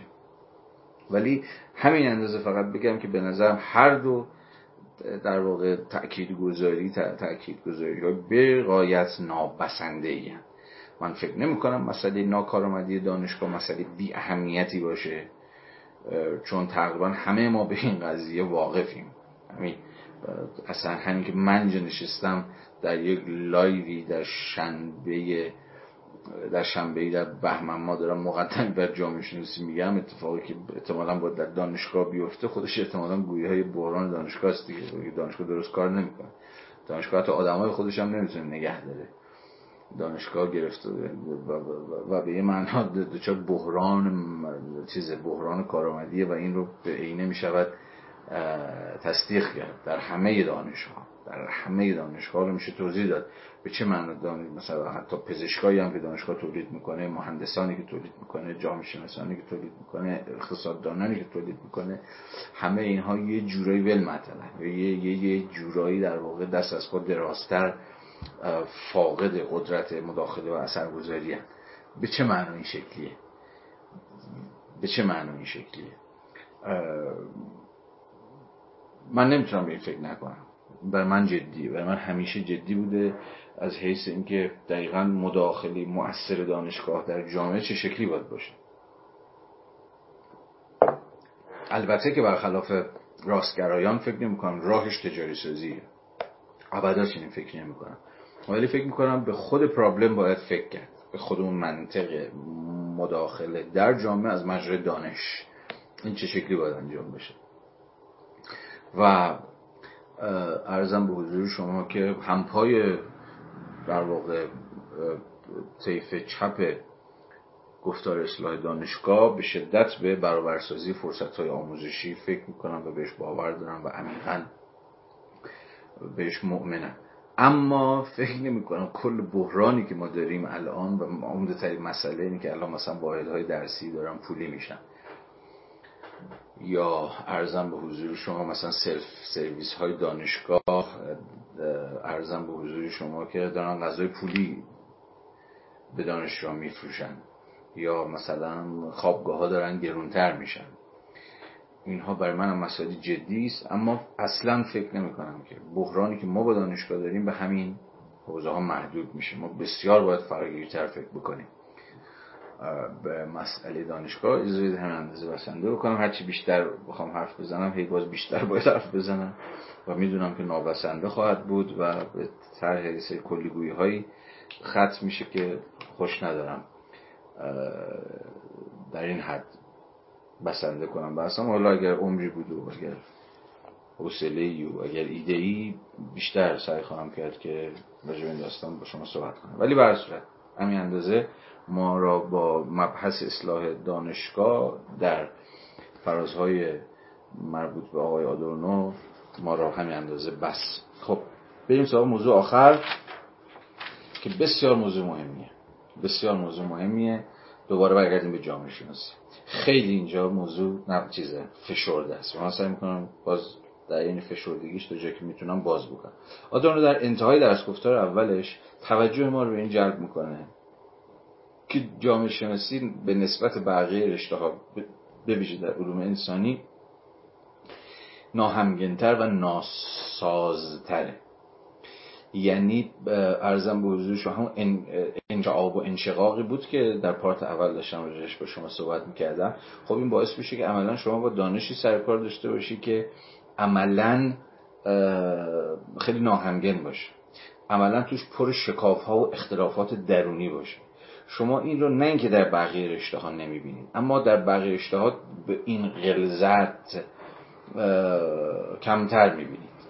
مثلا در حقوق این همه چیز وجود نداره. این همه اختلافات ارزم به حضور شما نفسگیر وجود نداره. یا ارزم به حضور شما که در رشته مثل مدیریت یا مثل حسابداری اینا اینا کمتر چون اینا عملا اینا دانش های سیستمی هن. بعدا در ادامه خواهیم دید. این اصلا دانشی هن که از هم اول تکلیفشون مرسوم مدیریت اصلا شک گرفت برای اینکه یه دانشی در خدمت سیستم باشه. یه تربیت حالا همون یارو کیه؟ باباشون. یارو تیلور. اواخر مثلا قرن 19 هم وقتی سر پیدا شد. خب عملا اگه ما مارکس رو داریم اونا تیلور رو دارن دیگه. تیلور دقیقا داستانش این بود که چگونه از چگونه سازوکارهای مدیریتی باید شکل بگیرن که اتفاقا بتونن بیشتر به بیشتر کارگران رو به ارزم حضور شما به خدمت کارخانه به خدمت واحد تولیدی و هر چیز شبیه این در بیاره. در مدیریت به نوعی در واقع سازوکارهای تربیت و سازوکارهای بهنجارسازی و سازوکار آدمسازی کارگر بود برای اینکه اتفاقا برخلاف تز مارکسی با کارفرما با محیط کار یا هر چیزی شبیه این کمتر کمتر به تنش و تضاد و دعوا و اینها برسه کارشون. اصلا اسمش هم روشه دیگه. مدیریت کردن اصلا تنش های محیط کار برای افزایش کارآمدی و بهرهوری و اینجور قصه ها یعنی عملا دانشی در خدمت سرمایه داری بیش تعارفی خیلی عینی و علنی. خب این دانش نمی‌تونست. و تا همین الانش هم نمی‌تونست خیلی ناهمگنی داشته باشه. راجع دانش های دیگه هم میشه تا حدی در نسبت با ارزم به حضور شما اون لحظه شکلگیریشون و لحظه تاریخیشون همین حرفا رو ارزم به حضور شما زد. گرچه ممکن همین نتایج رو نگیریم ولی همین خط روشی و تحلیلی رو میشه دنبال کرد. نمی‌خوام بگم مثلا روانشناسی یک دانش همگنه بین اون مکتب ها یا نظریه ها یا رویکردهای مثلا روانشناسی اختلاف و دعوا و نمی‌دونم اینجور چیزایی وجود نداره. منم می‌دونم که چنین قضیه تو روانشناسی هست می‌دونم در اقتصاد هست. که باز حالا داستان هر کدومشون رو مستقلا میباید تعریف کرد اما دست کم دو که به ما مربوط میشه. الان من این رشته دیگر رو می‌ذارم کنار. چون هر کدوم از اینها رو باید استقلال تاریخیشون رو لحاظ کرد تا بشه در واقع حق مطلب رو ادا کرد در قبال هر یک از این رشته من الان این بحث رو می‌خوام در قبال جامعه شناسی دنبال کنم. آدانو میگه ببین خیلی جامعه شناسی به این معنا چیزه. توش پر تضاده. از این نظریه به اون نظریه از این روی کرد به اون روی کرد چون اصلا ممکنه که فکر کنی که دو تا جامعه شناسی سر در میاری. این اصلا دو تا جامعه شناسی یا چند تا جامعه شناسی و به این معنا خیلی انشقاق وجود داره. هم انشقاق روشی هم انشقاق موضوعی هم انشقاق در حوزه اهداف و قایات و چیزهای شیبه. خب دلیلش چیه؟ چرا جامعه شناسی اینجوریه؟ این ناسازگاری درونی جامعه شناسی رو چجوری میشه اصلا توضیح داد؟ آدورنو یه مسیری دنبال می‌کنه مسیر خیلی مختصری که من می‌خوام تفصیلش بدم. این چیزی که میگم در واقع پرسشش فقط آدورنوی بود. پاسخش اما حسامی. ارزم به حضور شما که پس می‌خوام الان به شما بگم که این ناهمگینی درونی دیسیپلینی به نام جامعه از کجا میاد؟ به سه نکته می‌خوام اشاره کنم. به سه دلیل می‌خوام اشاره بکنم که توضیح میده این ناسازگاری درونی رو. اولیش که ما رو مستقیما به بحث تاریخی پرتاب بکنم اولش اینه جامعه شناسی به لحاظ تاریخی در واقع آمیزه ای از رشته های ناهمساز بود. یعنی چی؟ یعنی جامعه شناسی یه جورایی از اوایل دهه 1890 که تو فرانسه داشت به دست دورکیم صورت بندی می‌شد امیل دورکیم البته قبلتر 40 50 سال پیش آگوست کنت مثلا واضع مفهوم جامعه شناسی بود و خودشو اصلا پدر دانش جدیدی به نام جامعه شناسی می‌دونست. اما در هر صورت جامعه شناسی با کنت به یک رشته به یک دیسیپلین دانشگاهی تبدیل نشد. گرچه کنت هر در جمع دانشگاه به عنوان مدرس آزاد در جمع کنه درون دانشگاه به عنوان مدرس آزاد درس گفتارهای جامعه شناسی خودش رو ارائه می‌داد. اما هیچ وقت موفق نشد جامعه شناسی به عنوان یک دانشگاه دانشگاهی تثبیت کنه. بنابراین گفتارش بیشتر به عنوان یک گفتار روشن فکرانه باقی ماند و ارزم به حضور شما که این بیشتر با دورکین بود که جامعه شناسی تثبیت شد تبدیل شد به نهاد تبدیل شد به یک رشته. در فرانسه بعدا در آلمان به دست کسایی مثل ماکس وبر و امیل دورکیم و فردیناند تونیس و اینها. شناسی در آلمان چیز شد وضع شد. و در در همون لحظه وضع آلمان مثلا نمایندش ماکس وبر فرانسه نمایندش امیل دورکیم بین این دوتا هم بین وبر و دورکیم هم شما این تفاوت ها رو می‌تونید ببینید. version جامعه شناسی دورکیمی و version جامعه شناسی وبری عرضم به حضور شما که تفاوت هاشون حالا در ادامه بیشتر خواهیم دید که چقدر تفاوت های جدی است. اما قبلتر از این که تفاوت بین یا اختلاف بین وبر و مثلا دورکیم باشه تفاوت بنیادی تره تفاوت دقیقا بر سر اینه که در واقع دست کم دست کم پنج رشته علمی همزمان در تکوین جامعه شناسی سهم ایفا کردن. و هنوزم که هنوزه رد پاهای و نشتی های این پنج رشته عملا تو جامعه شناسی باقی مونده. و هم هر کدوم از اینها باعث یه سری ناهمخانی هایی بین مکاتب و نظریه های جامعه شناسی جامعه شناسی برای اینکه تأسیس بشه به نوعی هم ناگزیر بود که مرزش رو با این پنج رشته روشن بکنه هم در عین حال ناگزیر بودش که حتی اگر نمی‌خواست چیزهایی رو از این پنج رشته وام بگیره. و همین باعث شد که عملا وقتی جامعه شناسی شکل گرفت یک جورایی به یک معنایی شترگاو پلنگی بود از همه اینها. و خیلی زور زد جامعه شناسی و خیلی تلاش کرد و هنوزم داره تلاش می‌کنه که مرزاشو با این پنج رشته مشخص بکنه. هی ازشون فاصله بگیره. در عین حالی که هیچ وقت نمی‌تونه این کار بکنه چون مدام با این رشته ها هم در پیونده. و به ویژه در سالهای اخیر که اصلا خود multi discipline ی بودن یعنی چند رشته بودن خودش الان به مود فکری هم تبدیل شده دیگه. یعنی اصلا صحبت سر اتفاقا رشته های دانشگاهی باید بتونن با هم گفتگو کنن باید بتونن با هم بدوستون داشته باشن. جامعه شناسی باید با روانشناسی روانشناسی با فلسفه فلسفه با اقتصاد و ارزم اینا همشون یک جورایی در هم تنیدن و نمیشه این از دیگه جدا کرد. خب این یک جوری داستانی که شد در 20 سال اخیر که پارادایم multidisciplinary thinking عرضم به حضور شما که باب شده خود این قضیه برای رشته مثل جامعه شناسی که به یک معنی از همون آغاز چند رشته بوده قضیه رو از یه ابعادی سختتر کرد از یه از یه ابعادی آسونتر کرده.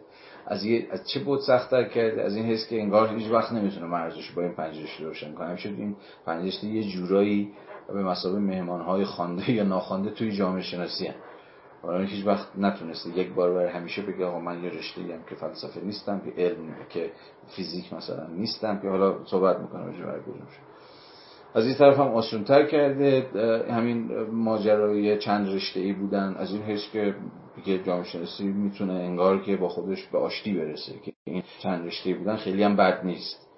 به یک معنی تو نقطه قوت جامعه شناسیه که هیچ وقت یک بار برای همیشه به یک رشته تماما مستقل و تماما بریده از دیگر رشته های هم خانواده خودش یا همسایه خودش تبدیل نشده.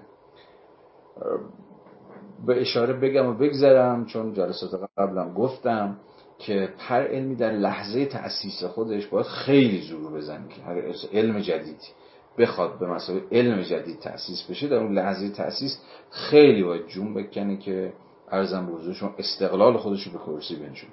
استقلال دست کم استقلال موضوعی شو و استقلال روشی شو. چرا؟ دقیقا به این اعتبار که از این دفاع بکنه از ضرورت خودش دفاع بکنه. چون اگر فرض بکنید جامعه شناسی نمی‌تونست اثبات بکنه که به موضوعی داره فکر می‌کنه که این موضوع در دیگر رشته ها اندیشیده نمیشن اون موقع اصلا نمی‌تونست جامعه شناسی مثلا یک علم جدید شکل بگیره. به این اعتبار که خب کاری که شما می‌خوایم بکنین در مقام جامعه شناسی دیگر ها دارن می‌کنن دیگه. شما باید با اینکه علم جدید امروز همین الانش باید می‌خواد یه علم جدید تاسیس کنید باید بگید آقا من یه موضوعی دارم یا این علم. یه موضوعی داره که تا حالا موضوع هیچ علمی نبوده.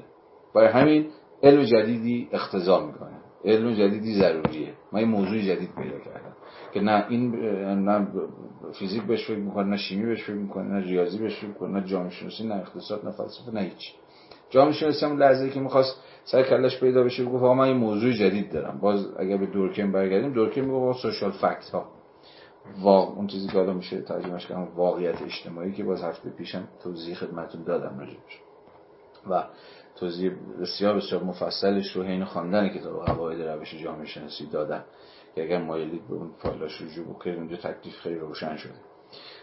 اما فارغ از اینکه دورکیم چقدر موفق شد واقعا که جا بندازه این قصه رو که آقا موضوع جامعه شناسی موضوع جدیدیه برای همین جامعه شناسی نه روانشناسیه نه فیزیک نه فلسفه است نه علوم تربیتی. هیچ کدوم از این یه چیز جدیده. فارغ از اینکه چقدر این بابا موفق شد موضوع درخور و متمایز رشته جامعه شناسی به کرسی بنشاند اما برگردیم به کانتکست تاریخی. این دست کم پنج رشته که می‌خوام خدمت شما عرض بکنم همزمان در لحظه تاسیس جامعه شناسی یه جورایی با جامعه شناسی در هم تاییدن یه جورایی توی جامعه شناسی هن. و, و تا امروز چون که از کردم خودشون رو به تمامی جدا نکردن. یا جامعه شناسی نتونسته خودش رو به تمامی از اینها جدا بکنه. خیلی وقتا آگاهانه سعی کرده خودش رو جدا نکنه و هی مدام از اینها قرض بگیره و جایی هر چقدر زور زده نتونسته. خب مثلا تو لحظه ای که با امیل دور که مذارت با کن شروع میشه جامعه شناسی قرار یه دانشی باشه که خیلی در واقع یه, یه ورژنی از فیزیکه فیزیک اجتماعی. اولین رشته که جامعه شناسی اون لحظه تأسیس خودش خیلی دوست داشت که از جنس اون بشه همون کارایی رو بکنه که اون داره می‌کنه فیزیک بود. به ویژه در هیئت فیگوری به نام آقای آگوستکون خب آگوستکون قبل از اینکه اصطلاح سوسیولوژی رو وضع بکنه اسم دانش جدید گذاشته بود سوشال فیزیک. جانشناسی اسمش سوشال فیزیک بود. و اصلا خود همین اسم به خودی خود گویاست. به خودی خود بسیار بسیار گویاست. گویا چیه؟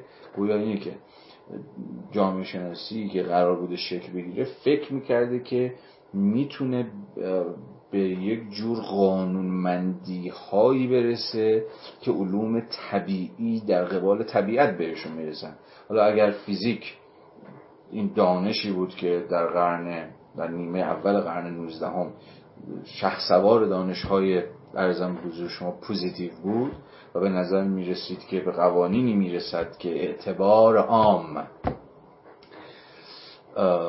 دارند و قدرت مهار ابژه دستکاری ابژه و پیشبینی ابژه را به شما می‌دهند. خب این فیزیک می‌تونه تبدیل به یه پارادایمی بشه تبدیل به الگوواره‌ای بشه که دیگر دانش ها هم تا اون جایی که بتوانند خود را به زبان فیزیک ترجمه بکنند می‌توانند در هیئت علم یا به هیئت علم در بیان. به زبان دیگه علوم اجتماعی یا همون جامعه شناسی دانشی است از یه حیث جدید. اما از یه حیث ادامه همون دانش هست از حیث جدیده چون موضوعش جدیده.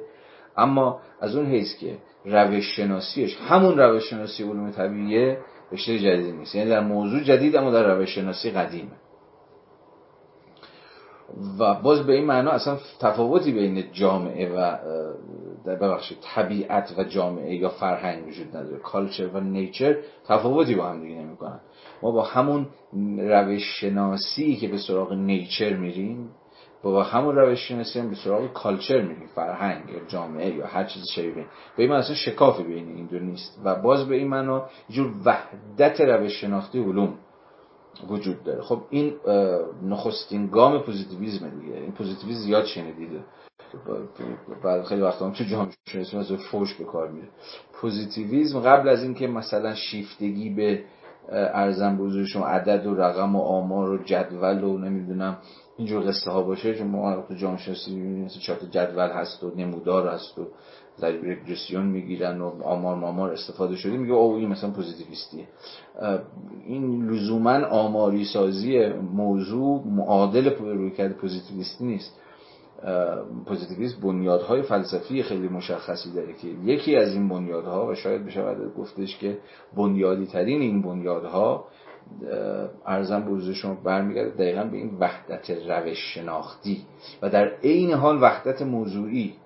یعنی علم یک موضوع بیشتر نداره و اون طبیعته کالچر هم طبیعته دقیقا به این اعتباری که قوانین خاص خودشو داره که این قواعد خاص خودش ارزم به حضور شما که ابژکتیوه. همچنان که قوانین حاکم بر طبیعت ابژکتیوه. عینیه یعنی مستقل از بنده و شماست. ما دستی در اینکه جامعه واجد چنین قوانینی باشد نداشت. اینا انسان ساخته نیستش. به این معنا ابژکتیوه. به این معنا استقلال عینی داره از سوژه ها از انسان ها. طبیعت هم همینه فرهنگ و جامعه هم همینه. به این اعتبار کالچر هم در واقع همون نیچره.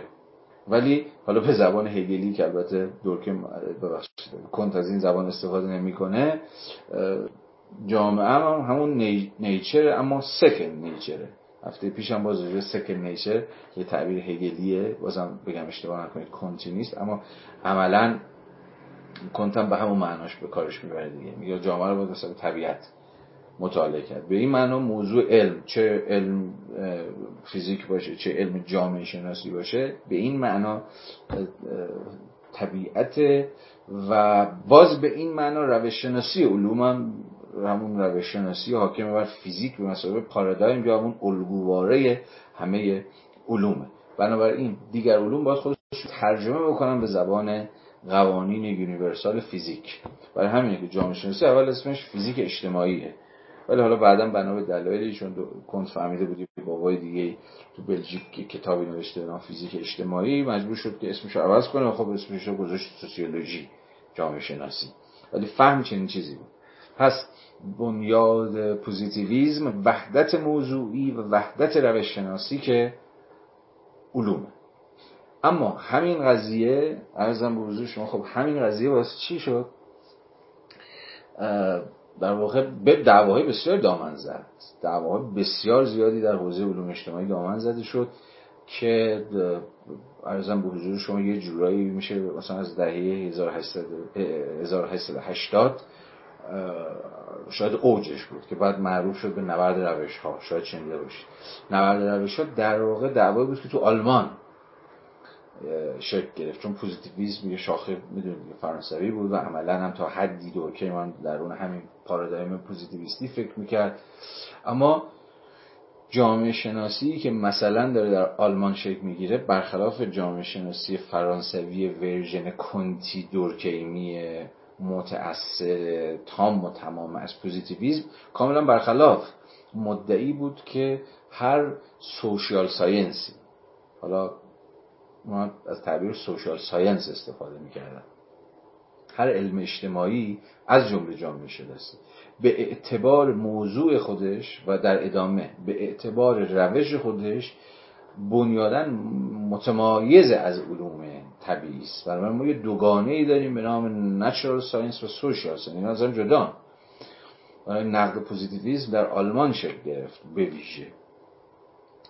و در واقع ما عمده این تفکیک رو مدیون بحثایی هستیم که نوکانتی ها در آلمان راه انداختن. کسایی مثل ویندلباند ویلهلم ویندلباند مثل عرضم به حضور شما هاینریش ریکرت و بعدا خود ماکس وبر.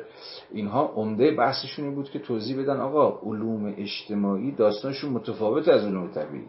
نه موضوعشون یکیه نه به این اعتبار روششون می‌تونه یکی باشه. حالا جزئیات بحث بماند. بسیار مفصله و باز من نمی‌تونم اینجا بیشتر توضیح بدم. همین اندازه فقط بدونید که نبرد روش ها در سال 1880 که تأثیرات بسیار عمده برای در واقع متمایز سازی شاخه آلمانی جامعه شناسی داشت. اون ورژنی از جامعه شناسی که آلمانی بود و عملا برخلاف شاخه فرانسوی جامعه شناسی در واقع قرن 19 هم به شدت در مرزگذاری با پوزیتیویست تعریف شده بود بر این اساس شکل گرفت که اصلا راه علوم اجتماعی و از جمله جامعه شناسی از راه علوم طبیعی جداست. اگر علوم طبیعی دنبال یک جور قوانین عام قانون شناسانه هستند و به یک معنایی اصلا کارشون همینه دیگه علوم طبیعی. بتونن به قوانینی برسن که این قوانین اعتبار عام و اعتبار کلی داشته باشه و بتونن انبوهی از مسائل رو توضیح بده علوم انسانی و در در واقع علوم اجتماعی و باز جامعه شناسی به اعتبار تکینگی singularity منحصر به فرد بودن موضوعشون که انسان ها فرهنگ ها عرضم به حضور شما که دولت ها و غیر و غیره هستند. به اعتبار تکینگی موضوعشون خب هیچ وقت هیچ انسانی هیچ فرهنگی یه معنی تکرار نمیشه. به اعتبار این تکینگی موضوعشون ارزم به حضور شما که نه تنها به دنبال قوانین نباید باشن قوانین عامی که بر همه مثلا فرض کنید که انسان ها یا فرهنگ ها یا قومیت ها یا زبان ها یا دولت ها یا دین ها قابل اطلاق باشه بلکه میباید به دنبال روش های ایدیوگرافیک باشن. اگر علوم تجربی و طبیعی به دنبال در واقع علومی نومولوژیک نوموس یعنی حالا به معنای قانون قانون شناختی قانون های عام و معتبر علوم اجتماعی نومولوژیک نیستن بلکه ایدیوگرافیک هن مبتنی بر تکنگاری هن به اعتبار تکینگی خود موضوع.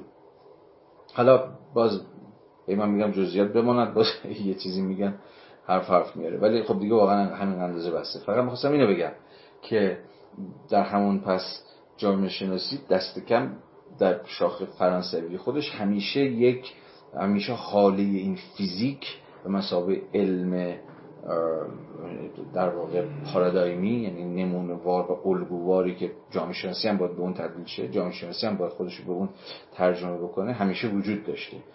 و بعدا هم که جامعه شناسی پوزیتیویستی اصلا حاکم میشه و حتی در همین الانش هم همین الانش که من دارم با شما صحبت می‌کنم جامعه شناسی غالب جامعه شناسی پوزیتیویستیه. همون version بیشتر فرانسویه که دست بالا رو داره ولی خب انبوهی از دیگر شاخه ها هم در جامعه شناسی دارن نفس می‌کشن جامعه شناسی وبری و بعدا انبوهی از دیگر عرضم به حضور شما جامعه شناسی. ولی همین یه قصه همین یه قصه فیزیک رو اگر بخوام دنبال بکنیم و سیطره‌ای که بر جامعه شناسی پیدا کرد یا همون در واقع جامعه شناسی پوزیتیویستی مبتنی بر همون رو... وحدت موضوعی و وحدت روشی تا همین امروز هم در جامعه شناسی چنانکه گفتم زنده است و ارزم به حضور شما که داره کار می‌کنه. خود این در بسیار از حوزه ها می‌بینید که جامعه شناسی چجوری شکاف داده. جامعه شناسی که می‌خوان همچنان انگار سودا و کنتی فیزیک اجتماعی رو در سر دارن. با شاخه دیگر شاخه های دیگری از جامعه شناسی که به ویژه از آلمان شروع شد کسانی که تا هی می‌خوان بیشتر و بیشتر با فیزیک و کلا با علوم طبیعی مرزبندی کنن و از استقلال علوم اجتماعی دفاع بکنن و خب خود این می‌بینید که چقدر جامعه شناسی رو از همون نقطه آغازش چقدر ناهمساز می‌کنه چقدر شکاف میده. یا فلسفه. دومین رشته ای که همیشه بیخ ریش جامعه شناسی بوده. و تا همین الان هم دست از این ریش بلند جامعه شناسی بر نداشته فلسفه است و به ویژه و مشخصا فلسفه سیاسی. خود آدورنو در اینجا به سراحت میگه که من خیلی مرز پررنگی ندارم برای اینکه جامعه شناسی از فلسفه سوا بکنم. فقط به شما محض اشاره بگم و بگذرم که پرسش از این که اصلا جامعه چیست یا اصلا جامعه چگونه شکل می‌گیره تکوین جامعه رو چجوری باید توضیح داد؟ پرسشیه که قبل از اینکه اصلا جامعه شناسی بخواد بپرسه پرسش فلسفه سیاسی بوده. شما اصلا کتاب مثلا فرض بفهمید چه می‌دونم لویاتان هابز رو باید به مسابقه کتابی که حالا باید که نه ولی می‌توانید به مسابقه کتابی بخونید که می‌خواد به شما بگه که اصلا جامعه چجوری جامعه میشه. جامعه چجوری شکل می‌گیره. به تعبیر دیگه ما چجوری از اون چیزی که خود هابز اسمش میذاش وضع طبیعی که جنگ همه علیه همه است. همه دارن یه جوری تو سر کله هم دیگه می‌زنن و سنگ و سنگ بند نیست. چجوری از این وضع طبیعی وارد یه وضع مدنی میشیم که همون چیزی که ما احتمالا امروز به عنوان مفهوم سوسایتی میشناسیمش؟ جامعه ای که به اعتبار قانون به اعتبار ارزم به حضور شما که دولت و اصل مالکیت و چیزهای شبیه واجد یه حدی از ثبات و واجد حدی از نظم و واجد حدی از باستولید پذیریه خب این پرسش هابز بود. حالا پاسخش کاری ندارم ولی به صورت این هابز بود که دقیقا می‌خواست بدونه که این گذار از وضع طبیعی یعنی وضع جنگی که به یه اعتباری درش اصلا جامعه ای نیست همزیستی وجود نداره. همزیستی مسالمت در کار نیست. به گذار از این وضع طبیعی جنگی به وضع مدنی صلحآمیز واقعا میشه اسمش رو جامعه. چگونه؟ ممکنه. از مجرد چی؟ حالا اون از مجرد تاسیس دولت. ولی این پرسش پرسش هابزیه یا در واقع لاک هم همینه. شما در لاک هم عملا یه جوری با همین پرسش هابزی سرکار دادم خب با صورت بندی خاصی که لاک به دست میده یا کسی مثل روسو یا کسی مثل منتسکیو اینها همین الانش هم کتاباشونه که سر باشون سر کله بزنید بالا و پایین بکنید در حوزه فلسفه سیاسی به نوعی بنیادهای فلسفی خود جامعه شناسی اونجاست. به چه اعتبار؟ به این اعتباری که بیش از اینکه حالا فلسفه سیاسی مطالعه تجربی جامعه باشه که خب این کار بعدا جامعه شناسی انجام داد در واقع پرسش بنیادی تر جامعه شناسی که جامعه چیست یا جامعه چگونه ممکن است به دست فلسفه سیاسی صورت بندی شد. و به این اعتبار جامعه شناسی هیچ وقت نمی‌تونست خودش رو به تمامی از فلسفه سیاسی جدا بکنه و مستقل, مستقل فرض بکنه. چون پرسش اولیش و پرسش محوریش تو فلسفه سیاسی پرسیده شده بود. چون گفتم چیستی جامعه؟ چگونگی ممکن شدن خود جامعه؟ مثلا همین دورکه نکته جالب اینه که همین دورکه میگه از زور می‌زد که جامعه شناسی بگه آقا رشته مستقلیه فلسفه نیست روانشناسی نیست یه چیزی دیگه است. رساله دکتراش رو رساله دوم دکتراش رو راجع به در واقع روسو و مونتسکیو نوشت. و داشت سعی می‌کرد که توضیح بده چجوری روسو و مونتسکیو هر کدومشون سهمهای تعیین کننده در پرسش جامعه شناختی دارن قبل از اینکه اصلا جامعه شناسی تأسیس بشه. اینا خودش یکی از داستانهای جالب دیگه. تفکر جامعه شناختی قبل از جامعه شناسی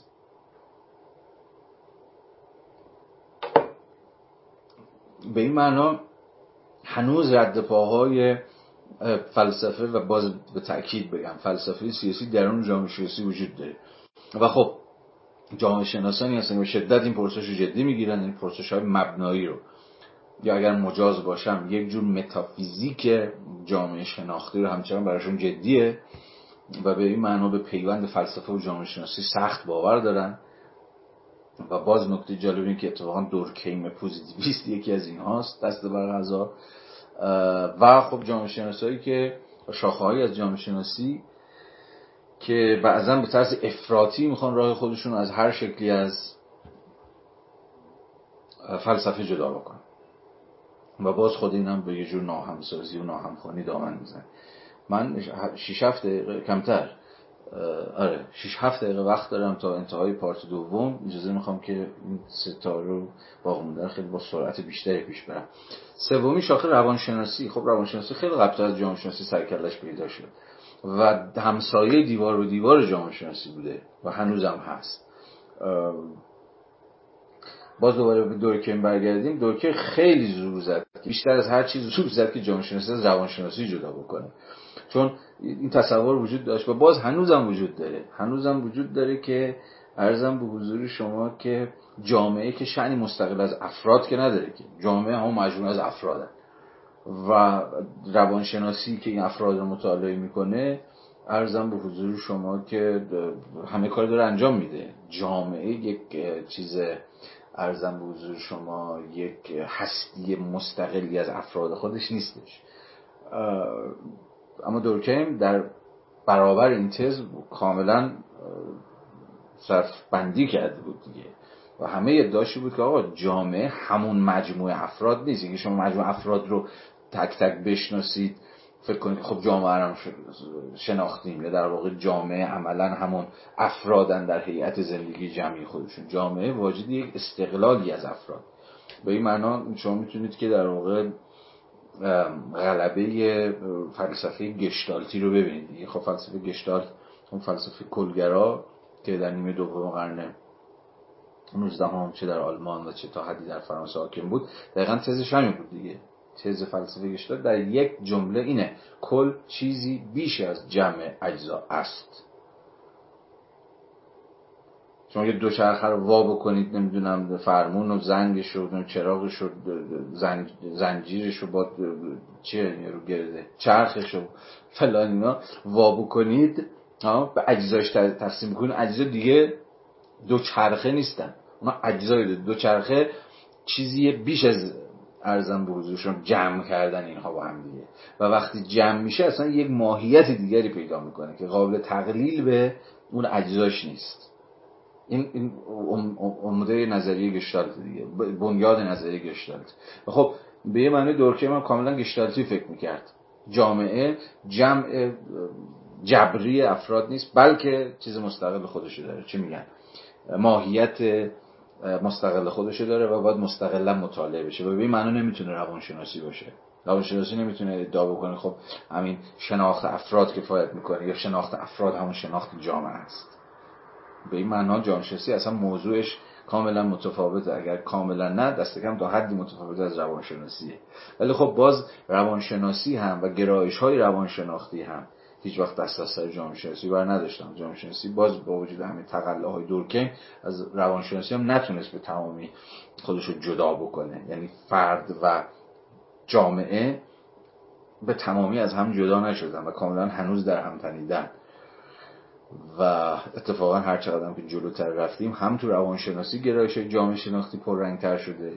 این کسی فکر فرد و منهای بود ارزم به حضور شما که بسا یک اتم یک هستی که جدا از روابط اجتماعیش نهادهای اجتماعیش مناسبات قدرت و چیزهای شبیه این نمیشه مطالعه کرد در جامعه شناسی هم در عین حال این گرایش به سمت مطالعات روانشناختی ارزم به حضور شما که هم وجود داشته و هم هر چقدر داریم جلوتر میریم به نظر میاد پررنگتر شده. ما از یه جامعه شناسی های روانشناختی حرف بزنیم که مثلا در همین بحث های متأخر ناظر بر فرهنگ نولیبرال یا سوژه نولیبرال و چیزهای شبیه این که شکل گرفته که در اون ناظر بر ساخته شدن سوبژکتیویته های جدیده اینجا شما می‌تونید یه جور رد پای جور جامعه شناختی روانشناختی رو دنبال بکنید که در نهایت ساخته شدن روانهای حالا به تعبیر نولیبرال رو چجوری در پیوند و مناسبات اجتماعی توضیح میدن. پس خود روانشناسی هم و دوام بقایی که این رشته درون جامعه شناسی داشتن باز می‌بینید که چگونه ارزم به حضور شما که با جامعه شناسی عجین شده و عملا جامعه شناسی رو تبدیل کرده به یک رشته ناهمگن. چهارمین قصه اقتصاد. چهارمین رشته رابطه همواره پرتنش جامعه شناسی و اقتصاد. شما آدم اسمیت و کارل مارکس و ورداری جامعه شناسی خیلی زیر پاش خالی میشه. خیلی از مفروضات خیلی از آموزه هایی که جامعه شناسی راجع به جامعه در واقع داره عملا مفروضاتی است که اقتصاددان های کلاسیک صورت بندیش کردن. بسیاری از کارهای مثلا مثلا اسمیت رو شما مطالعه بکنید کاملا دلالتش بیشتر از اینکه اقتصادی باشه جامعه شناختیه. یا به تعبیر اصلا جامعه اقتصاد نمیشه از هم دیگه سوا کرد. در هم تنیدگیه بسیار مهمه. خب خود مارکس رو همیشه به ما یکی کلاسیک های یا بنیانگذاران جامعه شناسی می‌خونن. ولی خب مارکس رو بشم خبر نداشت که بعدا میارنش در حوزه جامعه شناسی. چون تو زمانی که مارکس بود اصلا جامعه شناسی به معنی وجود نداشت.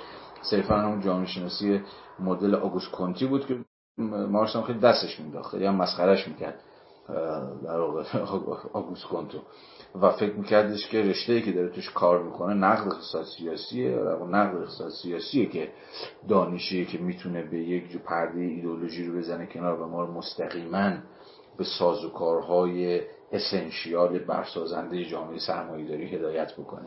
خب مفروضات مارکسی هم که مفروضاتی که در حوزه اقتصاد سیاسی صورت بندی شدن به شدت با جامعه شناسی عجینن حتی همین امروز عمده مفاهیمی که ما در جامعه شناسی داریم و پرابلماتیکا به نوعی پرابلماتیکای مارکسی هن. یا دستگان پرابلماتیکایی که مارکس هم سهم تعیین کننده در صورت بندیشون پیدا کرده و چند گفتم اسمیت و چند گفتم ریکاردو و خیلی های دیگه. یعنی می‌خوام بگم که دین جامعه شناسی به سنت اقتصاد سیاسی غیر قابل کتمانه. خیلی از مفروضات جامعه شناسی اونجا صورت بندی شد. و خب این با شدت نسبت بهش به ویژه در ایران و حتی من با کتاب جهانی هم که می‌بینم خیلی کمتر زوم می‌کنن روی این قضیه. و تو بحث تبارشناسی تاریخی حواسشون نیست که چقدر از مبانی و مفروضات صورت بندی که تو اقتصاد سیاسی بود مستقیما یا با میانجی ها و واسطه وارد ارزان به شما جامعه شناسی شد و جامعه شناسی هنوزم داره با اونها کار می‌کنه. و آخر دانش مالی عمومی در واقع کامرالیزم که چیز اینجا به شدت سراحتا آدورنو هم بهش اشاره می‌کنه. ببین کامرالیزم یه دانشیه که به ویژه در آلمان وجود داشت همین ترجمهش میشه کرد مالی عمومی. و یه جور دانش اقتصادی در خدمت مخارج دولت. کامرالیست ها که شاید به فارسی بتونیم ترجمهش کنیم مستوفیگری مستو... مستوفی ها دقیقا همینا بوده. یه جور های دولتی که دخل و خرج دستشون بود دیگه. این مستوفیگری یا این کامرالیزم یا این مالی عمومی عملا در واقع یه جور کارشناسان دولت بودن به اعتبار چی؟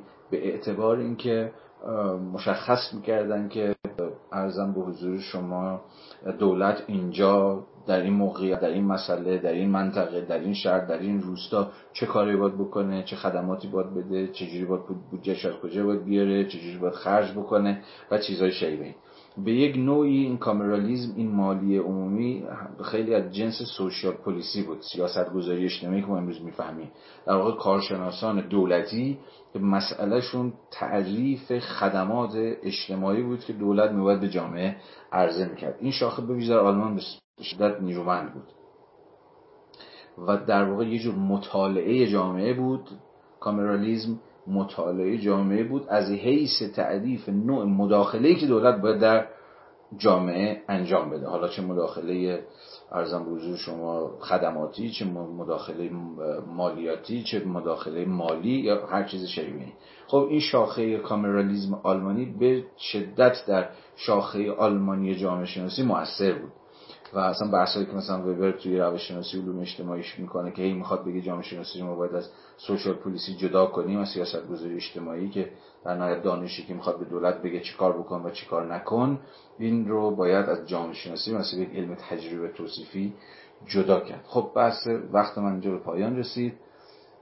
live تا چند دیگه قطع میشه. من برمیگردم چون چند تا توضیح باید بدم. مرسی.